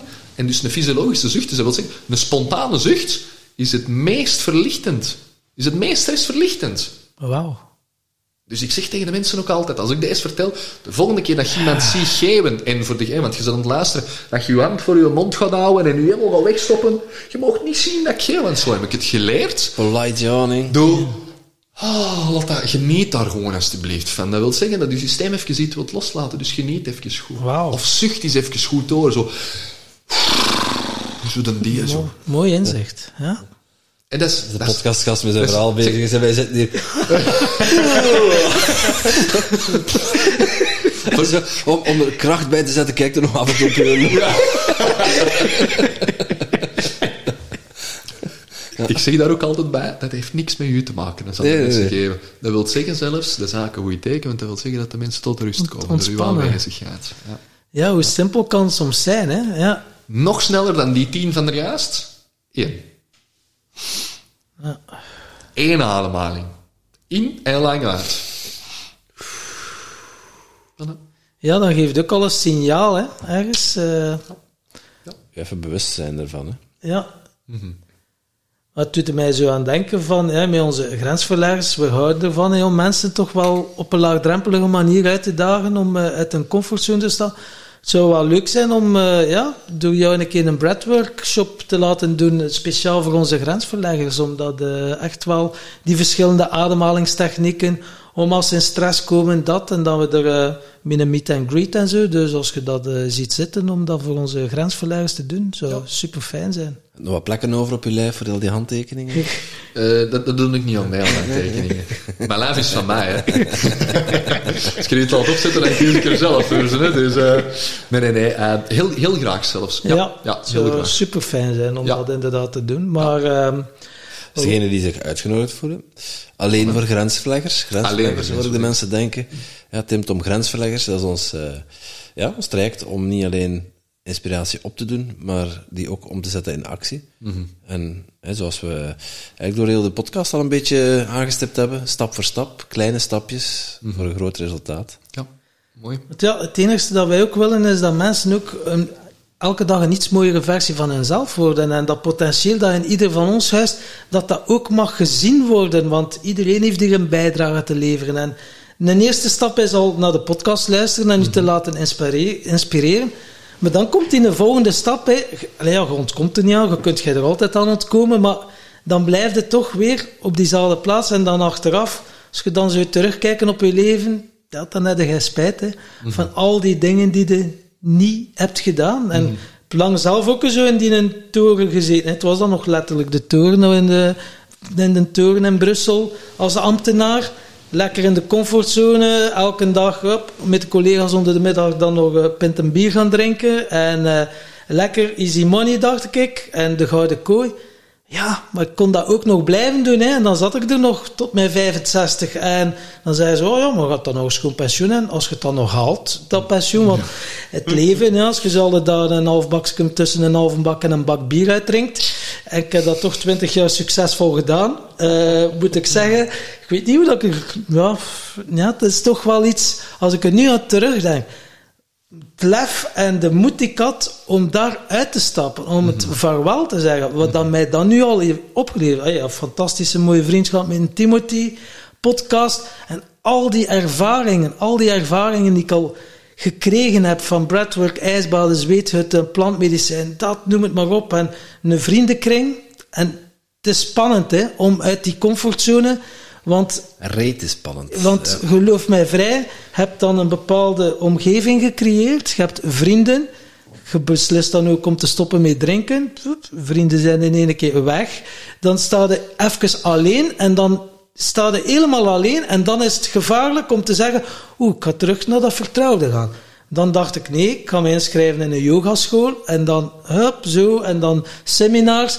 En zo, nu heb ik weer een fantastische mooie vriendenkring gecreëerd, maar je komt wel op een punt van, je hebt de keuze, van ga ik terug naar het vertrouwde wat ik ken, of ben ik bereid om die een stap te zetten. En dat willen we met de grensverleggers, een groep gelijkgestemde mensen, want ja, veel mensen zeggen, ja, waar vinden die, die, die rolmodel, waar vinden die, die mensen die zo bewust zijn, want als ik kijk in mijn gemeente, ik ben alleen of in, mijn, of in de voetbalclub of dat, vind ik die niet. Dus ja, willen we echt wel mee grensverleggers, ze zijn er echt wel. En, uh, En dat is, ja, we merken dat nu ook al. Onze community is zo aan het groeien. Ja, ik noem nu al vrienden van Tim Tom. Mm-hmm. Doen dan een keer een wandeling en zo. En dan hebben we dertig mensen die zeggen, wauw, zo tof nu. Onze nieuwjaarsreceptie, hè, wat dat ook was. Ja. Dus super fijn. Heel laagdrempelig. Je kunt gewoon jezelf zijn. En ja, als we op die manier ook een verschil kunnen maken. Ja, dat is ook ons bijdrage. Dus dat vinden we fantastisch om te doen. Ja, ja, precies. Niks aan toe te voegen. Kijk, die. Mond, mond dood. w w w punt tim tom podcast punt com slash grensverleggers. Ja, voor mensen die interesse hebben. Ja. Dus, ja. Nee, ja, jezelf omringen met gelijkgestemden. Uh, je, hoeft niet, je hoeft niet altijd heel ver te gaan zoeken. Alles behalve. En dat kan wel... Nee, dat, ja, dat kan wel echt voor fundamentele veranderingen zorgen. Je gesprekken zijn anders. Je hebt wat meer diepgang, ook over onderwerpen die jou interesseren. Je vertelde net van met, uh, um, met Baptiste Pate, met mm-hmm. ja. um, het remote viewen. Van, uh, wat, wat vind je daar zo leuk aan? Ja, dat zijn die, die gesprekken met gelijkgestemden. Ja, ja, en uiteindelijk, allee, vaak, vaak zeggen mensen tegen mij, gelukkig dat ik zei, van de week heb ik ook, vorige week heb ik ook weer met een aantal mensen afgesproken om zo eens een keer een oprecht een babbel te hebben. Heel veel mensen zeggen tegen mij, allemaal gesprekken als deze heb ik zo weinig. Ja, omdat je er geen tijd voor neemt. Nee, maar, nee, nee, maar los daarvan. En ik, maar dat, is, dat is waar ik van overtuigd ben. Nee, maar omdat je ze zelf niet aansnijdt. Ja, ook. Heel veel mensen zitten, waar, ja. zitten met dat ratje in hun hoofd van achter. Ik kan er niks van zeggen. Ik durf dat niet vragen. Ik durf dat niet zeggen. Ik durf... Heel dat verhaaltje, waardoor dat je... Wat gebeurt er dan? Dan gaat het dingen zeggen dat jij helemaal niet relevant vindt, dat jij je niet goed bij voelt, of gaat er meepraten in gesprekken die dat u geen reet interesseren. Ja, opeens praten over voetbal of over ja, een agent ja. die weer eens op zijn doos heeft gekregen. Ja, ja, ja. Ja, ik, ik, zei, ik zei gisteren tegen die kerel ook, wij waren afgesproken voor te gaan wandelen, en we hebben twee uur en een half aan het wandelen en aan het babbelen geweest. En die zei, oh, maar ik wist niet dat jij zoveel tijd had voorzien. Zeg, ik, ik, voorzien, ik voorzien geen tijd. Zeg, maar als jij na een half uur over voetbal had begonnen, ik zeg, en ik had twee, drie keer dat gesprek gedraaid, en jij kwam elke keer terug naar, naar iets wat dat voor mij niet resoneert, en dan had ik gezegd, ah, maar gaan we hier terug, want ik moet ze bij... Ja, tuurlijk, dan, had ik gewoon, dan, alleen, dan, dan eindig ik dat gesprek ook gewoon. En dat is ook gewoon een verantwoordelijkheid dat je kunt opnemen. Door de gesprekken aan te snijden waar je wilt aansnijden, en vooral een stukje van je eigen laten zien. Ja. Oefen, oefen die zijn kwetsbaarheid. En nu is dat voor jou, en ja, als Antwerpenaar hadden we wel een streepje voor, hè, om zo toch uw gespreksjes te voeren. Maar ze zeggen ook soms, hoe krachtig dat is om vooral te luisteren. Hoe is dat voor jou? Het luisteren? Ik luister. Um, ik zal het anders zeggen. Ik, ik vind zelf, ik heb, ik heb gel, uh, geleerd over mezelf, dat luisteren ook echt een talent is van mij. En ik luister niet alleen met mijn oren, maar ik luister met mijn ogen, ik luister met mijn neus, ik luister met mijn, met mijn mond en ik luister vooral ook met mijn buik. En als je aanwezig bent, kun je dat ook allemaal opmerken. Hè? Non-verbale communicatie, alles wat dat je niet hoort. Dat vertelt zoveel meer dan die woorden, want woorden hebben frequenties, hebben een bepaalde impact. Het is ook interessant om daar bewust mee om te gaan. Maar er wordt zoveel meer gecommuniceerd. En dat is zoveel waardevoller. En, en ik, kan, ik kan heel goed luisteren. Ik vind dat, dat is een van mijn grote krachten. Um, vind ik zelf ook, als ik één op één, maar ook workshops en, en uh, keynotes geef, omdat ik vind het interessantste wat dat de mensen vertellen. Of vragen aan mij, en de manier waarop dat ze dat vragen. Want dan kan ik, als ik, als ik daar een verhaal kan over vertellen, als ik daar kennis kan overdelen, als ik daar een tool kan overdelen of een eigen ervaring kan delen, dan weet ik dat ik die mensen iets relevant gegeven heb. Dat vind ik het meest waardevolle dat er is. En ik zeg ook al, de mensen kunnen zoveel meer leren van elkaar. Ja, maar dat is oefenen, hè? Want je wilt dan ook wel zelf je verhaal brengen. Ja, ik kom zeker vandaar. Maar echt, zoals je door een N L P-opleiding ga je dan ook wel, besef je, oké, okay, vijfenvijftig procent is lichaamstaal, dan heb je de zevenendertig procent is eigenlijk intonatie of achtendertig procent, en dat is eigenlijk maar zeven of acht procent dan de woorden zijn. Ja. Hoe dat je de informatie tot je neemt. En dat is heel boeiend om dan mm-hmm. op die manier echt wel het volledig open te zetten en op een andere manier gaat luisteren. Maar ik moet nog toegeven, het is oefenen, hè? Het is oefenen, want uh, ja, dan heb je zoiets, er wordt iets gezegd en hoe snel heb je niet zo die reflex. Ah ja, ja, ik heb ook eens iets. Ah ja, ja, ik moet, ik moet dat, ja, ik moet dat, ik moet dat subiet vertellen. En dan terwijl zij er niet meer met de aandacht bij de anderen en dat hey, podcasten. helpt ons en leert ons ook wel om echt wel zo te luisteren naar het verhaal en het daar volledig in aanwezig te zijn. Dus dat, mm-hmm. ja, dat heeft podcast mij ook al enorm bij geholpen. Mm-hmm. Ja, dat wordt nu heel erg hard naar mij gekeken. Maar, ja. Ja, eens, eens. Ik zei het vanmiddag nog, hè, van... Uh, mensen horen uw woorden, maar ze voelen uw intentie. Mm-hmm. En uh, ja, we hadden het net in het gesprek over het, dat diepere weten. En dan... Er zijn ook wel mensen die, die zeggen van... Ja, maar als, als iemand iets vertelt en, en dat triggert iets in jou, dat is dan een spiegel, en dan heb je daar iets uit te leren en dat ligt dan bij jou en niet bij die andere persoon. Ja... Dat is voor een gedeelte waar, want ja, die triggert iets, die lokt een bepaalde emotie uit. Mm-hmm. Uh, maar vaak komt dat wel door de intentie waarmee mensen dingen zeggen. En niet, niet, niet per se wat ze zeggen, maar de manier waarop. Mm-hmm. Maar die intentie, is dat dan de verantwoordelijkheid van een andere persoon of die van je eigen? Je, zei, je bent zelf verantwoordelijk voor je eigen gevoel, hè? Voilà. Dus er, ik zeg dat ook altijd, er is niemand dat u kan triggeren. Buiten dat, jijzelf. Als jij zelf een knop hebt die daar rood gloeiend staat, en die wordt ingeduwd, of jij laat die induwen door iemand anders, dan word je getriggerd. Mm-hmm. En dan is nog altijd je eigen verantwoordelijkheid. Dat we eruit zijn, it's all about me. Er is niemand dat u boos kan maken, er is niemand dat u bang kan maken, er is niemand dat u blij kan maken, buiten jijzelf. Er is niemand dat u kan triggeren, buiten jijzelf. En die intentie is inderdaad non-verbaal. We, we, we, we kennen dat allemaal, dat gevoel dat je iemand niet graag hebt. Je hebt geen idee. Het is de eerste keer dat je die persoon ziet en je denkt... Wow.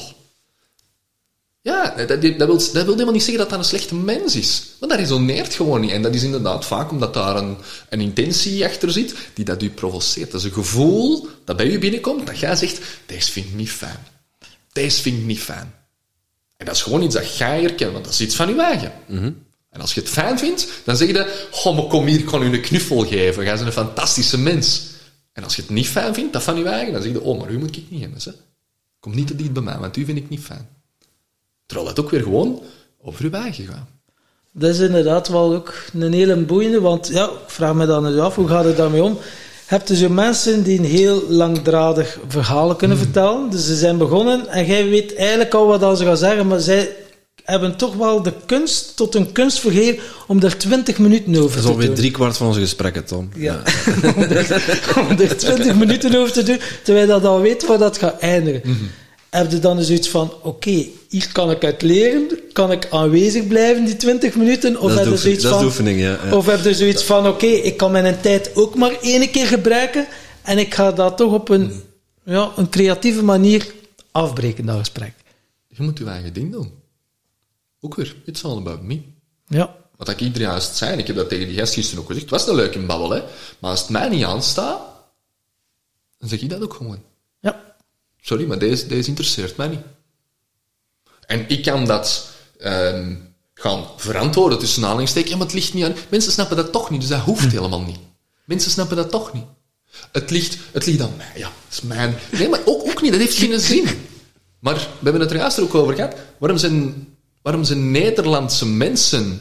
Dat was een voorbespreking. Ah, dat was een voorbespreking, ja, ja. Juist, we waren nog niet aan het opnemen. Dan hadden we het al over Nederlanders. En uiteindelijk, die mensen zijn, zijn veel directer dan, dan een Vlaming. Een Vlaming is over het algemeen is een beetje, een beetje, een beetje dubbelzinnig, zal het zo zeggen. De meeste. Ik was zelf ook zo, pas op. En, uh, um, ik was een gigantische leugenaar eigenlijk, om het zo te zeggen. Ik, ook tegen mijn eigen. Hè. Ik deed niet anders dan mijn eigen blaasjes wijsmaken. Vooral. Ja, ja, ja, voilà, ja, maar ook tegen, veel, veel tegen andere mensen. Geen, ik loog ja, niet op se of het groter dan is. Ja. Ja. Voilà, maar ik loog, ik loog eigenlijk alles aan elkaar. Ja. Oh, op de deur komt ook van onder stress, want dan komen mensen erachter en dan worden betrapt. En, ah, ja, maar ja. Eh, maar dat, dat, dat, dat terzijde. Dus ik was ook een grote leugenaar, dus ik doe mijn eigen niet beter voor dan ik ben. Ik heb vaak nog de neiging om... om een leugentje om bestol te verzinnen, en dan zeg ik tegen mij, maar alleen maat. Waarom zelf? Zeg gewoon eerlijk, dat is toch zo waardevol, je wilt dat van andere mensen ook, en dan zit eerlijk, en dan is er helemaal niks. Um, maar eerlijk zijn, en dan komt het voor mij er wel op aan om, om voor je eigen de woorden te kiezen die dat kloppen. Je moet niet onbeschoft zijn, je moet niet grof zijn, je moet mensen niet willen kwetsen, maar als je vanuit je eigen gevoel spreekt, dan kun je nooit niks verkeerd zeggen. Mensen kunnen het altijd verkeerd opnemen. Dat is iets anders. Maar dat is hun ding. Ja. Dat zijn hun knoppen, hun pijn, hun triggers, hun... Tenzij de intentie van de ander is om je te kwetsen. Hè, dan... Ja, maar dan, dan heb je ook het recht om je te verdedigen. Ja, jawel. Ja. Dat is het gesprek op het einde. Hadden we het, hadden we het of er van weg te stappen. Ja, ja. Voilà, ik had het er mee over gisteren. En, en ik zei tegen hem ook... En hij zei... Ik weet niet meer hoe dat we erop kwamen, maar ik zei tegen hem... Zeg, ja, zeg, als ik hier tegen u zeg... Zeg, maar dat jij zo geprovoceerd raakt... Zeg, dat je ineens op mijn neus slaagt. Zeg, dan kan ik je terugslagen. Ik zeg, of kan ik je daar niet op ingaan? Zeg, maar dan weet ik dat ik mijn eigen de vraag kan stellen... Wat is er met mijn energie gebeurd? Dat jij op mijn neus hebt geslagen... Want ik heb dat zelf gecreëerd. Dat is voor mij een les om aan te leren, want dat wil waarschijnlijk zeggen dat ik niet meer bij mijn eigen was, dat ik uit mijn evenwicht gegaan ben en dat ik die heb willen provoceren of daar iets van gedaan heb willen krijgen wat dat die niet appreciëren. En die heeft er op die manier op gereageerd. Dus ik zei tegen hem ook, ik zeg, ik weet het niet. Maar ik moet het ook niet weten. Maar ik ga het altijd wel in vraag stellen, want wat, wat vertelt mij dat? Wat, waarom zit ik die persoon daar, dat die boos wordt, dat ik iets zeg, dat hij op mijn neus slaat? Waarom doe ik dat? Dat heeft een reden. Hm. En nu was het een heel fijn gesprek, want het is helemaal niet gebeurd. Dat was maar een voorbeeld dat we op aanhalen waren. Um, en, en, en dat is iets, en dat merk ik zelf ook, en dat vind ik heel, uh, heel fijn om te kunnen ervaren. Wat ik eruit stijg, ik heb heel veel van die gesprekken, omdat ik ze heel vaak aansnij. Maar ik bots heel weinig op, op onbegrip. Eigenlijk zelden of nooit. En dat is iets... Dat ik een tijd geleden, een paar maanden geleden, was ik met, met iemand van mijn mentoren nu, de Menoch, eh, daarover in gesprek. En zei ik tegen hem ook, ik wacht om zoiets heel zwaar in de provocatie te gaan, om heel veel weerstand te krijgen, of eens echt te falen op mijn, op mijn bakkes te gaan.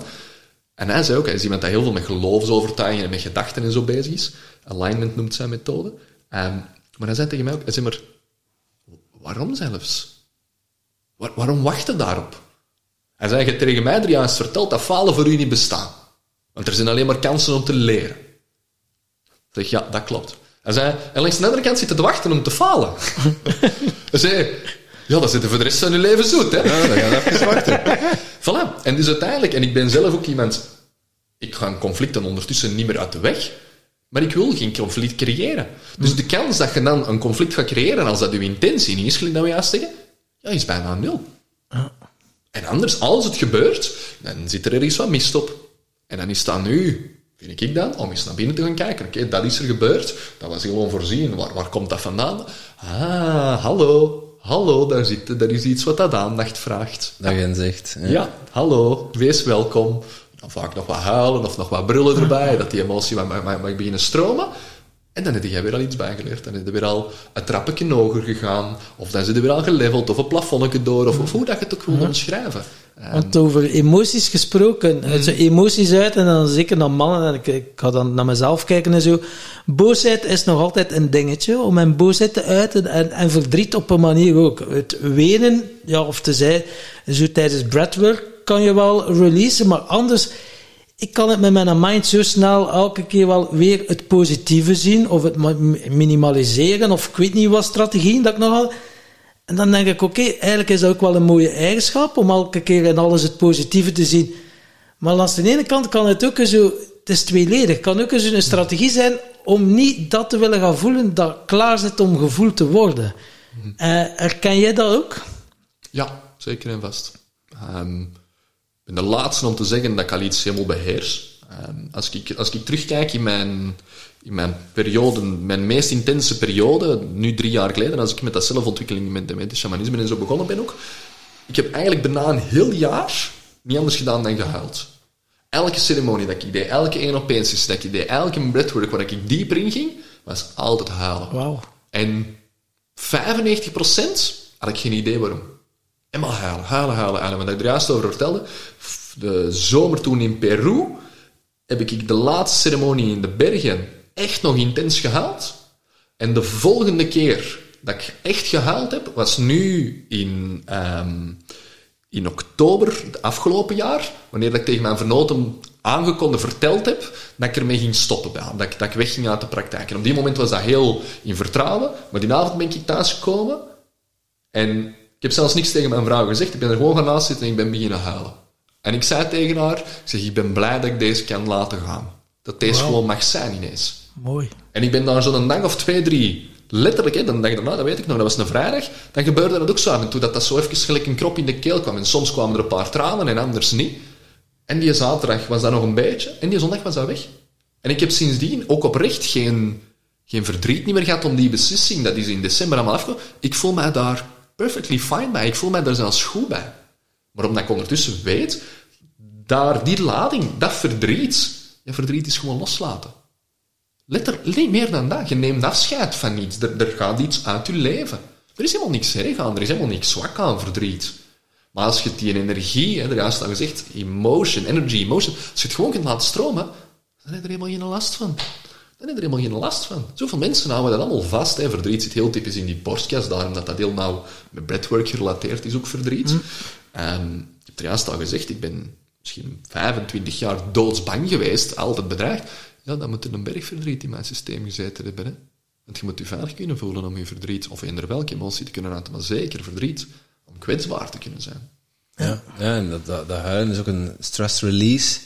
Dus ja, als je dan jezelf altijd ontzegd hebt om dat te doen, hè, want dat is, zeker als man, not done om je emoties te tonen, hè, mm-hmm. los het zelf maar op en uh, jezelf stoer voordoen, met alle gevolgen van dien. Ja. En, en dat is ook gewoon een dat ik heel veel zeg.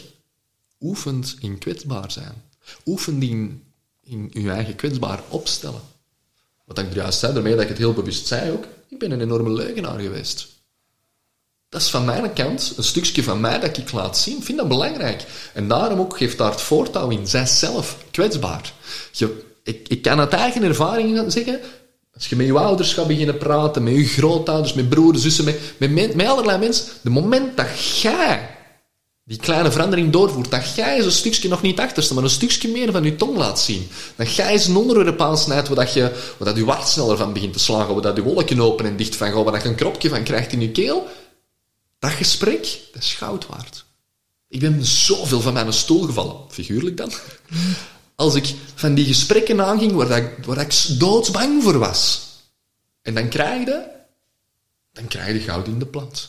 Dan denkt je, dan, ik val dan van mijn stoel, dan denkt je van, dat, dat kun je niet verzinnen, deze. Ik heb met mijn vader een gesprek, we hebben geen slechte band gehad, maar er was nog niet veel.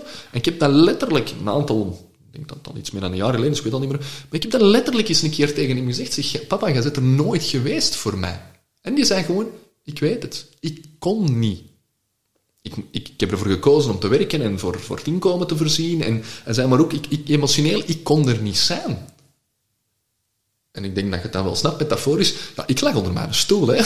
Ik was er al dagen mee bezig. Ik kon het totaal volgoeien. Die moment daarop, dat zat daar in heel mijn lijf. En ik spreek dat uit. En daarmee dat ik het zeg. En er gebeurde een wonder. Maar omdat jij zelf, ik zelf, iets anders gedaan heb. Omdat ik dat gesprek geopend heb. Omdat ik een stukje van mijn eigen heb laten zien. Laten voelen, laten horen, raken, ruiken, proeven. Dat, dat gewoon, boom. Hm. En dan gebeuren er wonderen. En ze zijn allemaal in staat tot wonderen, hè? Want die creëren we ook zelf. Ja, schitterend, hè? De eenvoud daarvan ook. Ja, ja. Het, uh, uh, dat? Als kind heb je altijd een bepaalde behoefte die, uh, die je heel graag ingevuld wil hebben door je ouders. Mm-hmm. Is dat veiligheid, is dat liefde, is dat gezien worden, is dat uh, erkenning, je plek? Alles. Ja, geef het, geef het. Iedere situatie is anders. Mm-hmm. En dat dan uitspreken en dan ook uh, een, open, een open, eerlijk antwoord krijgen, is, dat is wel goud, ja. En, en vooral ook, als je dat verweert, maar dat we eruit zitten vanuit die neutrale positie. Ja, zon, je, zonder, zonder daar een schuld aan te koppelen. Ja, vanuit, ja, natuurlijk. Want het is zo gemakkelijk om iemand anders de schuld te geven. Ja, want als je zegt van, hey, je hebt mij nooit, hey, je bent er nooit echt geweest voor mij, dan komt er een hele race met voorbeelden en met uitleggen, mm-hmm. ja, wat denk je dat de reactie gaat zijn? Voilà. Verdediging, hè? Ja, tuurlijk, tuurlijk. En ook weer, iedereen, en vooral onze ouders, als ze ons opvoeden, als we nog kinderen waren, maar iedereen in het leven, iedereen doet zijn uiterste best. Maar dat wil zeggen dat er redenen zijn waarom dat die, en dat ook weer, het gaat niet over beter of slechter, maar dat die u niet hebben kunnen geven wat dat jij nodig had. Want het gaat zelfs niet over behoefte, het gaat over noodzaak. Wij zijn, wij zijn, als je kijkt in het dierenrijk, wij zijn enorme sukkels, hè, als mensen. Het duurde ons twintig, vijfentwintig, misschien dertig jaar voordat we deftig onze plan kunnen trekken, hè? Ja, en zelfs dan een, nog. Een kalfje en, en, en een veulentje dat gebo- geboren wordt, of een gaatje, dat moet binnen de, ik weet niet juist hoe lang, zoveel specialiteit in dieren heb ik niet. Binnen een paar uur. Binnen de paar minuten, uren, moet dat kunnen staan, want anders sterft dat. En hoe lang doen wij erover? Maanden. Ja. Dat staat, allee, dat we zelf, allee, dat, dat, als je daar naar gaat kijken, wij zijn op dat gebied. En we hebben een waanzinnige kop in de plaats gekregen. Met het exemplaar wat ik gemaakt heb, heeft toch vijftien maanden geduurd. Ja, voilà, tuurlijk. Dus, en daarmee, denk ik het zeggen, daar, moet, daar zijn allemaal zijn redenen voor waarom dat wij zoveel meer tijd nodig hebben. We hebben ook zoveel meer in ons mars dan allerlei dingen. Alleen meer andere dingen. We denken dat, ja. Voilà, er moet, er we, moet... we hebben het vermogen om te denken, dus wij denken dat we... Voilà, dus wij, moeten, dat wij proberen dat dan te verklaren, dat zo is. Ja. Er moet toch een reden voor zijn. Um, Maar alles wat dat je leert met een gevoel van veiligheid, dat vergeet hem nooit meer. Dat neemt er letterlijk ter harte. En alles wat dat je onveilig inziet, dat, dat kun je niet goed toelaten. Dus letterlijk gewoon, als je ouders aanwezig zijn en zelf hun eigen veilig voelen, dan heb je als kind alles wat je nodig hebt. Maar als je ouders hun eigen niet veilig voelen, hun eigen niet comfortabel voelen met hun eigen, en dat is een situatie waar je vaak in terechtkomt, je eigen zenuwstelsel stemt daar constant mee af, met alle zenuwstelsels trouwens. Ja. En dus dan word jij groot met een gevoel van onveiligheid. Wat ik eruit al zei, mijn ouders hebben hun uiterste best gedaan. Ik ben niet mishandeld geweest, ik ben niet genegeerd geweest. Ik heb, ik heb eigenlijk... Zijn dan wil, die verschillende hechtingstijlen? Zitten jij te klagen? Ja. Helemaal niet. Ja. Maar, maar ik heb me eigen dat wel lang afgevraagd. Ja. Waarom, waarom heb ik... Waarom had ik de problemen dat ik had? Waar kwam dat onveilig gevoel van? Ja, voilà. Ja. Ondanks dat ik niks... En ook werd hetzelfde wat ik eruit zei van de visie. Ik heb niks groot meegemaakt. Ja, maar... Snap je? En, en dat was ook weer... Allee, en daar ben ik heel blij om. Versta me niet verkeerd. Maar dat is ook helemaal niet nodig. Heel veel mensen denken ook van hun eigen... Oh, ik heb dat allemaal niet nodig. Ik moet niet om mijn eigen werken. Want ik heb geen grote problemen. Maar het is uw eigen verhaal. Als jij thuis komt als klein mannetje... Het eerste leerjaar, met je allereerste rapport. Papa, papa, papa, papa, kijk eens, ik heb goede punten. En de papa is aan het telefoneren en die zegt tegen u, Thomas, sst. Dat zit jij niet gezien. Huh? Wat dat? En het zit erin, hè? En dan begin je de rest van je leven, de komende zeventig, tachtig jaar, krijg je een bewijzingsdrang om u tegen te zeggen, want de papa heeft u niet gezien. Huh? Maar hij was gewoon even aan het telefoneren. Dus heeft hij niet verkeerd gedaan? Nee. Maar als jij, oh, maar papa ziet mij niet. Zie mij niet graag, ik ben het niet waard. En dan plop, patat. En begin je eigenlijk een zotte bedrijven, begin je werken, begin je bedrijven op te richten, weet ik wel allemaal. En uw vader gaat u nooit niet zien. Nee. Want dat kan u niet zien, omdat hem zijn eigen niet ziet, of, of, of omdat hem nooit niet gezien geweest is, of maakt al niet uit. Dat is het, die hechting, hè. Die veilige hechting is zo een belangrijke. Hè. En, uh, maar ja, als klein manneke weet het niet. Ik, laatst kwamen we nu zo te weten, ja, mijn ma die moest dan werken in de benauwerij van haar ouders. Hmm. Ik was ook net geboren, dus zij moest constant werken. Dus ik ben eigenlijk deze twee jaar vo- hey, hoofdzakelijk opgevoed door de huishoudster. Mm. Maar nu... Chance als ik... je gekapt van... Ja. Maar uh, nu begint dat dus echt wel... Uh, nee, het was uw flap, uw varkenskop. Dat ja. Ik zal nu te vlug af zijn. Maar. Ja. Maar ja, nu besef ik zo van, wauw, hoe belangrijk dat is. Zo dat lichamelijk contact, die eerste en ook flesvoeding gekregen en al die dingen. En dan denk ik, wauw, die onveilige hechting. Maar zei hij ook maar, het moest geholpen worden. Dus, voilà. Dus niet, ook geen verwijt naar mijn ouders toe. Die deden ook maar voor het beste. En maar dan denkt hij, wauw, hoe diep kan het een imprint zijn? En dan denkt hij zo, wauw, oké, okay, interessant. En dat is dan ook weer, ja... gelezen. En nu ben ik in die een boek uh, bezig van Hannah Kuppen, Liefdesbang, van de verlatingsangst en mm. de bindingsangst. Mm-hmm. Hoe die dynamieken ook zijn in relaties. Man, de ene wil dan afstand nemen, de andere wil claimen. Hoe dat dat allemaal trauma is. Dat toch zo, het is ja, zo boeiend ook allemaal, om het uh, te ervaren en te ontdekken uiteindelijk. Ja. Het is... Uh, heel mooi, ja. Allee, ja, mooi. Het is, uh, ja, ja, ja, maar, maar, dat, nee, maar het is het mooi. Is, voilà, want, want ik wou juist zeggen, en ik, wil, en ik wil daar de angel nog eens een keer uithalen, er moet niks groot zijn. Hm. En daarom dat ik zelf, wat ik daarjuist ook zei, het woord trauma of traumaverwerking en healings en dingen, ik gebruik dat niet graag, omdat heel veel mensen denken aan trauma dat dat iets groot is. Maar, maar dat hoeft helemaal niet groot te zijn. Hm. Eigenlijk is dat heel simpel gezegd, het verhaal dat jij ervan gemaakt hebt. En die emotie die je eraan koppelt. Ja, maar dat heb ik ook gedaan. Aan die herinnering. Voilà. Ja. Want, en dan weten we dat, dat, is dan, dat hebben ze dan in de wetenschap blijkbaar ontdekt, dat naar het schijnt ons, onze herinneringen, dan gaat het niet over iets niet fijn, maar over alles, dat ongeveer vijftig procent van onze herinneringen maar klopt. Dat de andere vijftig procent, dat dat is wat dat jij erbij gecreëerd hebt. Dat je ja. iets meegemaakt hebt en dat je, dat je vader er niet was. Voor hetzelfde. De, de realiteit is vijftig procent dat het er wel was. Snap je? En met alles zo, met alle herinneringen, alles blijkbaar in ons geheugen, het is maar vijftig procent wat dat er feitelijk gebeurd is. En inderdaad, onze emoties en onze gevoelens op die momenten, onze gedachten, vormen die andere vijftig procent. Dat is eigenlijk wel zo, dat iets noemen dat de reconciliatieprincipe. Hmm. Dus dat is oké, okay, je kunt iets meegemaakt hebben. Goed, hey, bijvoorbeeld hey, drie jaar, hey, je bent aan het spelen, klopte zo een ander kindje op je verjaardagsfeestje met een schop op je kop. Ah, op, hey, dat is dan zo een herinnering. De, volgend jaar is het weer een verjaardagsfeestje. Tjoek, je komt pak.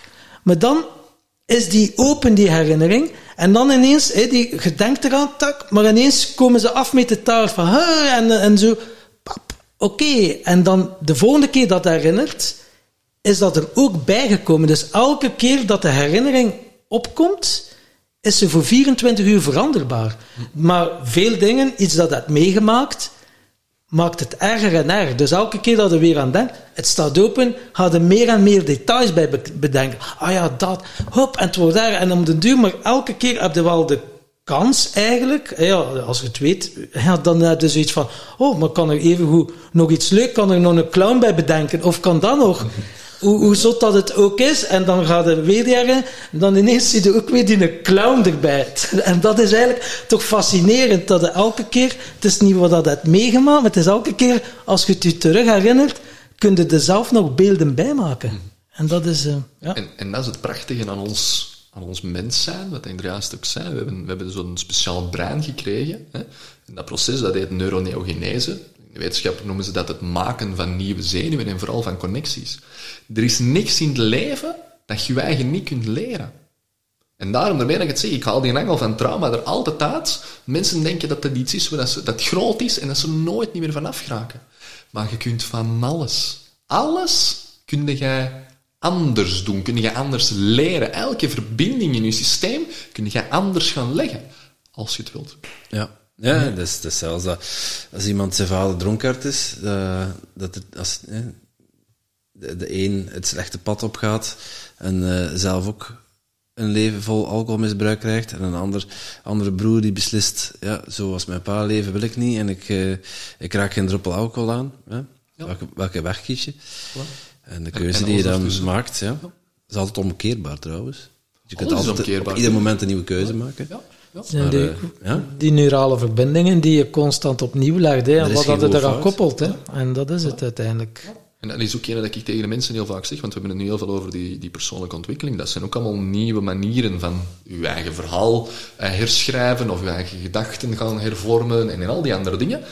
En top allemaal, maar het belangrijkste is je eigen leercapaciteit.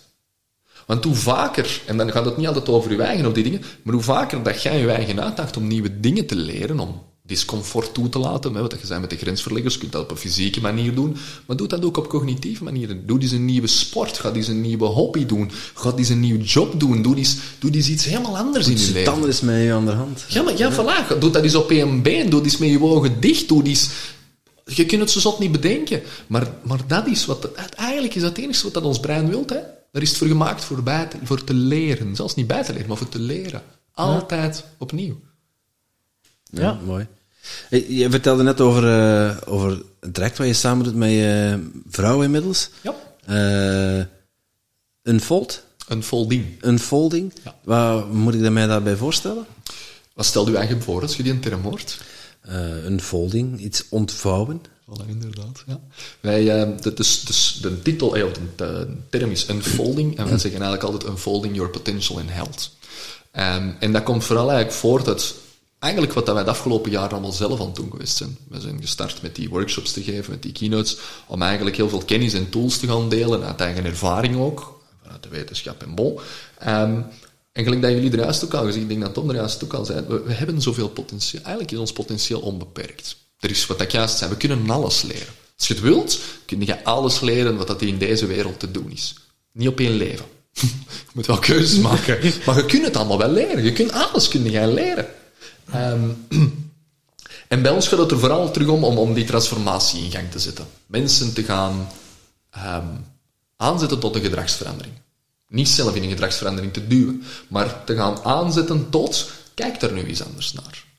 Voel dat. nu eens een keer anders. Denk daar eens anders over na. Neem dat eens op een andere manier waar en vorm, doe eens iets anders daarmee.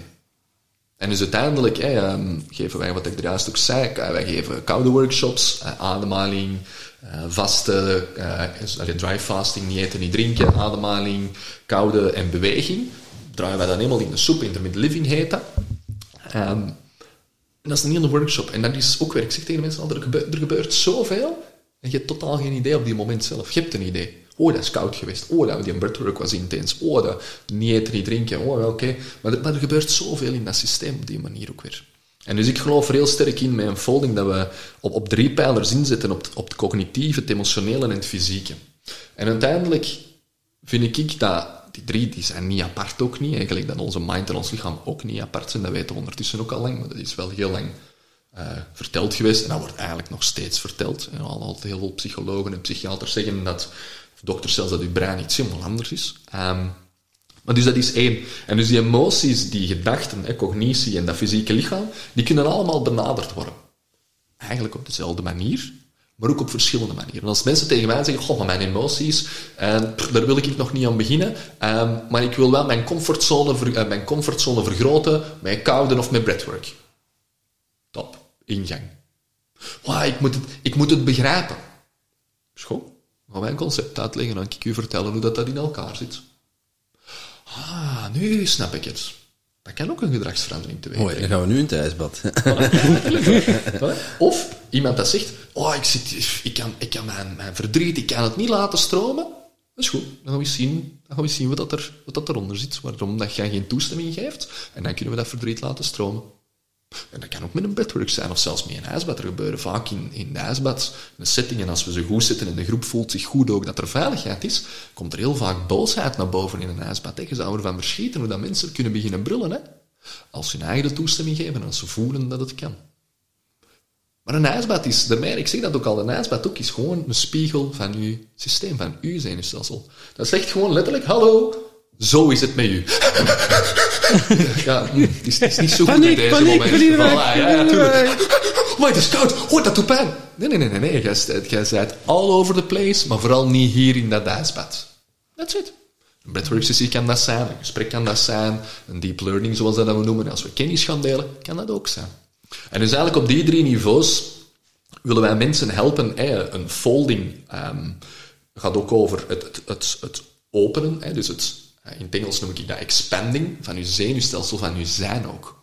En dus hoe, hoe nauwer dat je zenuwstelsel is, hoe kleiner dat je comfortzone is, en hoe groter dat je zenuwstelsel open staat, hoe meer ruimte dat er is, hoe meer dat jij weigen mocht. Dat blootstelling, hè, constant. Ja, ja. Voilà, die kwetsbaarheid. Ja.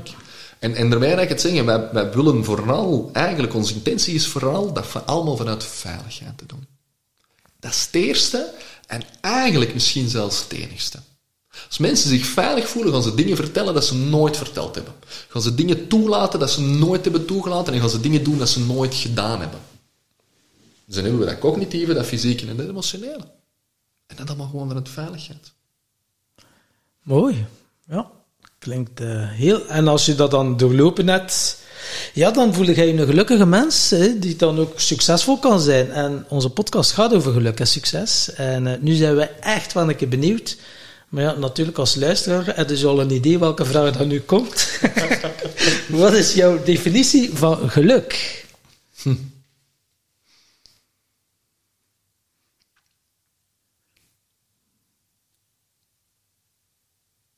Voor mij is geluk een staat van zijn. Dat heeft een bepaald gevoel. Dat heeft bepaalde gedachten. Daar kan een geur en een smaak bij zijn ook zelfs. Um, en er zijn veel dingen... We hebben het juist ook over hè, die bandbreedte gaat en zo. Er zijn, dat ervaar ik zelf. Meer en meer dingen die dat mij in dat geluk kunnen gaan brengen. Dus geluk is voor mij eigenlijk gewoon... Um, dat mogen ervaren van die status. En, en eigenlijk is dat voor mij is dat, dat, is, dat is een gevoel van extase zelfs. Dat is zo eenvoudig dat het zo groot kan zijn. Zo eenvoudig dat het zo groot kan zijn. Ja, dan moeten we het mee doen. Ja. Maar ik vind dat wel... Ja. Hij komt wel binnen. Ja, ja zeker. En uh, ja, geluk en succes gaan bij ons in de podcast hand in hand. Um, dus ik ben ook wel benieuwd, wat, wat definieer jij als succes?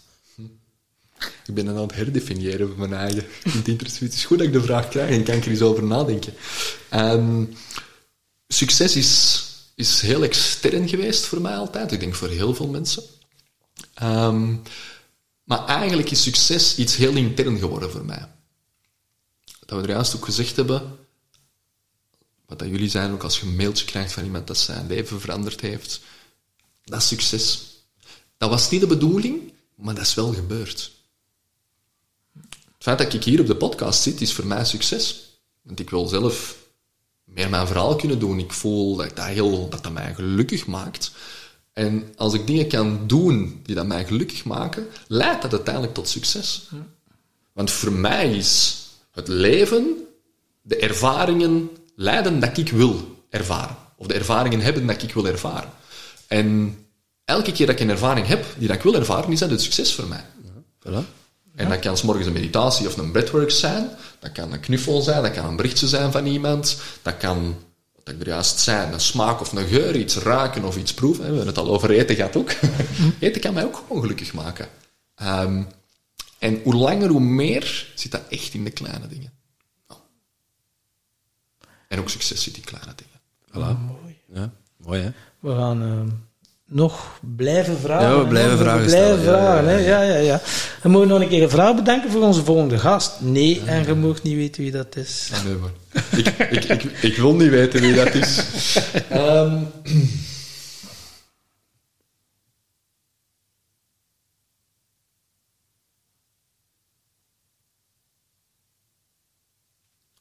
Waarvoor kom je 's morgens uit je bed? Oké, okay, Thomas. Ja, laat maar horen. Ik ja? Ja. Uh, dus dat gezegd. Ja. Voor, een, voor een tijd voor mezelf. Ja, mooi. Voor uh, de ervaringen in de dag te hebben die dat mij geluk en succes laten ervaren. Die dat mij, um, die dat mij laten ervaren dat het leven de moeite waard is. En ik kan zeggen dat ik dat heel veel voel. Dat ik dat heel veel dagen of heel veel momenten vandaag voel tegenwoordig. En dat, maakt mij, dat geeft mij een heel succesvol gevoel. Oh. Zalig. Oh. Kijk, bij mij is dat 's morgens opstaan om mijn kleine tot zwijgen te brengen. Maar, uh. Tot zwijgen te brengen. En hoe succesvol zit dat dan? Nou, dat gaat steeds beter. Ah, was, uh, uh, de skill is, al, is zich goed aan het ontwikkelen. Je ja. gezegd he, dat hij een valium werkt. Ja, ja, dat werkt goed. Hij zijn fles bestaan. Ik dat wel verpoederen, heb ik gemerkt. Ja. Goed. Eh... Uh, Rest ons nog te vragen, als mensen meer info willen over jou of over wat je doet, waar kunnen ze dan terecht?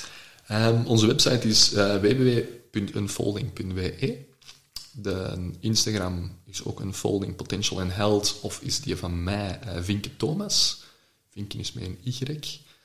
Um, op LinkedIn zit ik hier ook, Thomas Vyncke gewoon. Um, en op de website en op de sociale media vinden alle gegevens voor berichtjes te sturen, voor mailtjes te sturen, ja, ja. voor vragen te stellen. We zullen de nodige links ook onder onze show notes ja. zetten. En binnenkort bij de grensverleggers, hè? Ja. Voilà. Ja. Ja, dus meestal doen we na de podcastopname een kort opdrachtje, maar uh, in dit geval kunnen we er een, een hele workshop aan vastkoppelen. Ja. Ik denk ongeveer een maandje na het uitzonden van deze dat we iets gaan, uh, gaan organiseren en plannen. Ja. Dus uh, alleen, voor, uh, alleen voor leden van Tim Tom Grensverleggers. Ja, zo simpel is het ook weer. En... Uh ja, het voelde helemaal goed. Dank u wel. Het was heel inspirerend. En uh, meestal, ja, podcasten, ja, daarvoor mogen ze mij 's morgens uit mijn bed halen. Dat is, of 's nachts, maakt niet uit. Gelijk welk uur mogen ze mij bellen. Oh, het is podcast time. En dan denk ik, oké, okay, dan ben ik ook direct wakker. En dan voel ik het gewoon stromen, hè, gans mijn lijf. Hè. En dat is, uh, ja, kijk, het was weer een fantastische, toffe, leuke podcast. Dus eigenlijk ben ik die uh, Yugen Kombucha, de, de bakker daar, Chris de Bakker, ben ik uh, vrij dankbaar mm-hmm. dat hij ons in contact heeft gebracht. Dus uh, hey, dat was ook, die za- hey, was ook zalig aan de zee daar, uh, ja. van Yugen. En uh, dus ja, fijn man, om, uh, voor de connectie, voor de vriendschap, voor alles. Dus uh, dank dus u wel. Merci Chris, merci uh, Tom. Merci, Thomas. Ja. Voilà. Voilà. ook merci aan mezelf. Van, ja. Belangrijk dat ik ja, ja, ja, ja. In, in de eerste plaats u eigen. Het is all about me, om ermee af te sluiten. De eerste plaats. Het is all about me. Dank je ja. ja. wel aan mezelf om hier te zijn. Ja. Voilà. Dat is ja. eigenlijk nog de belangrijkste. En ook aan de luisteraars, bedank je eigen dat je geluisterd hebt. Ja. Dat je helemaal tot einde geluisterd hebt zelfs. Ja. Want dan heb je alles meegenomen. Ja, ja. Dat is straf. Dat is twee uur en twintig minuten. Voilà. En gaat dan nu nog eens terug naar... Vijf, minuut vijfenvijftig. Voilà, naar minuut vijfenvijftig voor uw ademhalingsoefening. Ja. Als je die gemist hebt, dan heb je te veel doorgespoeld. Ja. Ja. Oké, okay. merci, merci maat. En jij natuurlijk ook super bedankt om te luisteren naar deze podcast. Voel jij je geïnspireerd? Je zou ons een enorm plezier doen door ons vijf sterren te geven of een review achter te laten in jouw favoriete podcast-app. En wil je geen enkel inspiratiemoment missen? Abonneer je dan op onze podcast of volg ons op social media at Tim Tom Podcast. Oké, okay, dan moet je ook terug aan de Tom. Huh?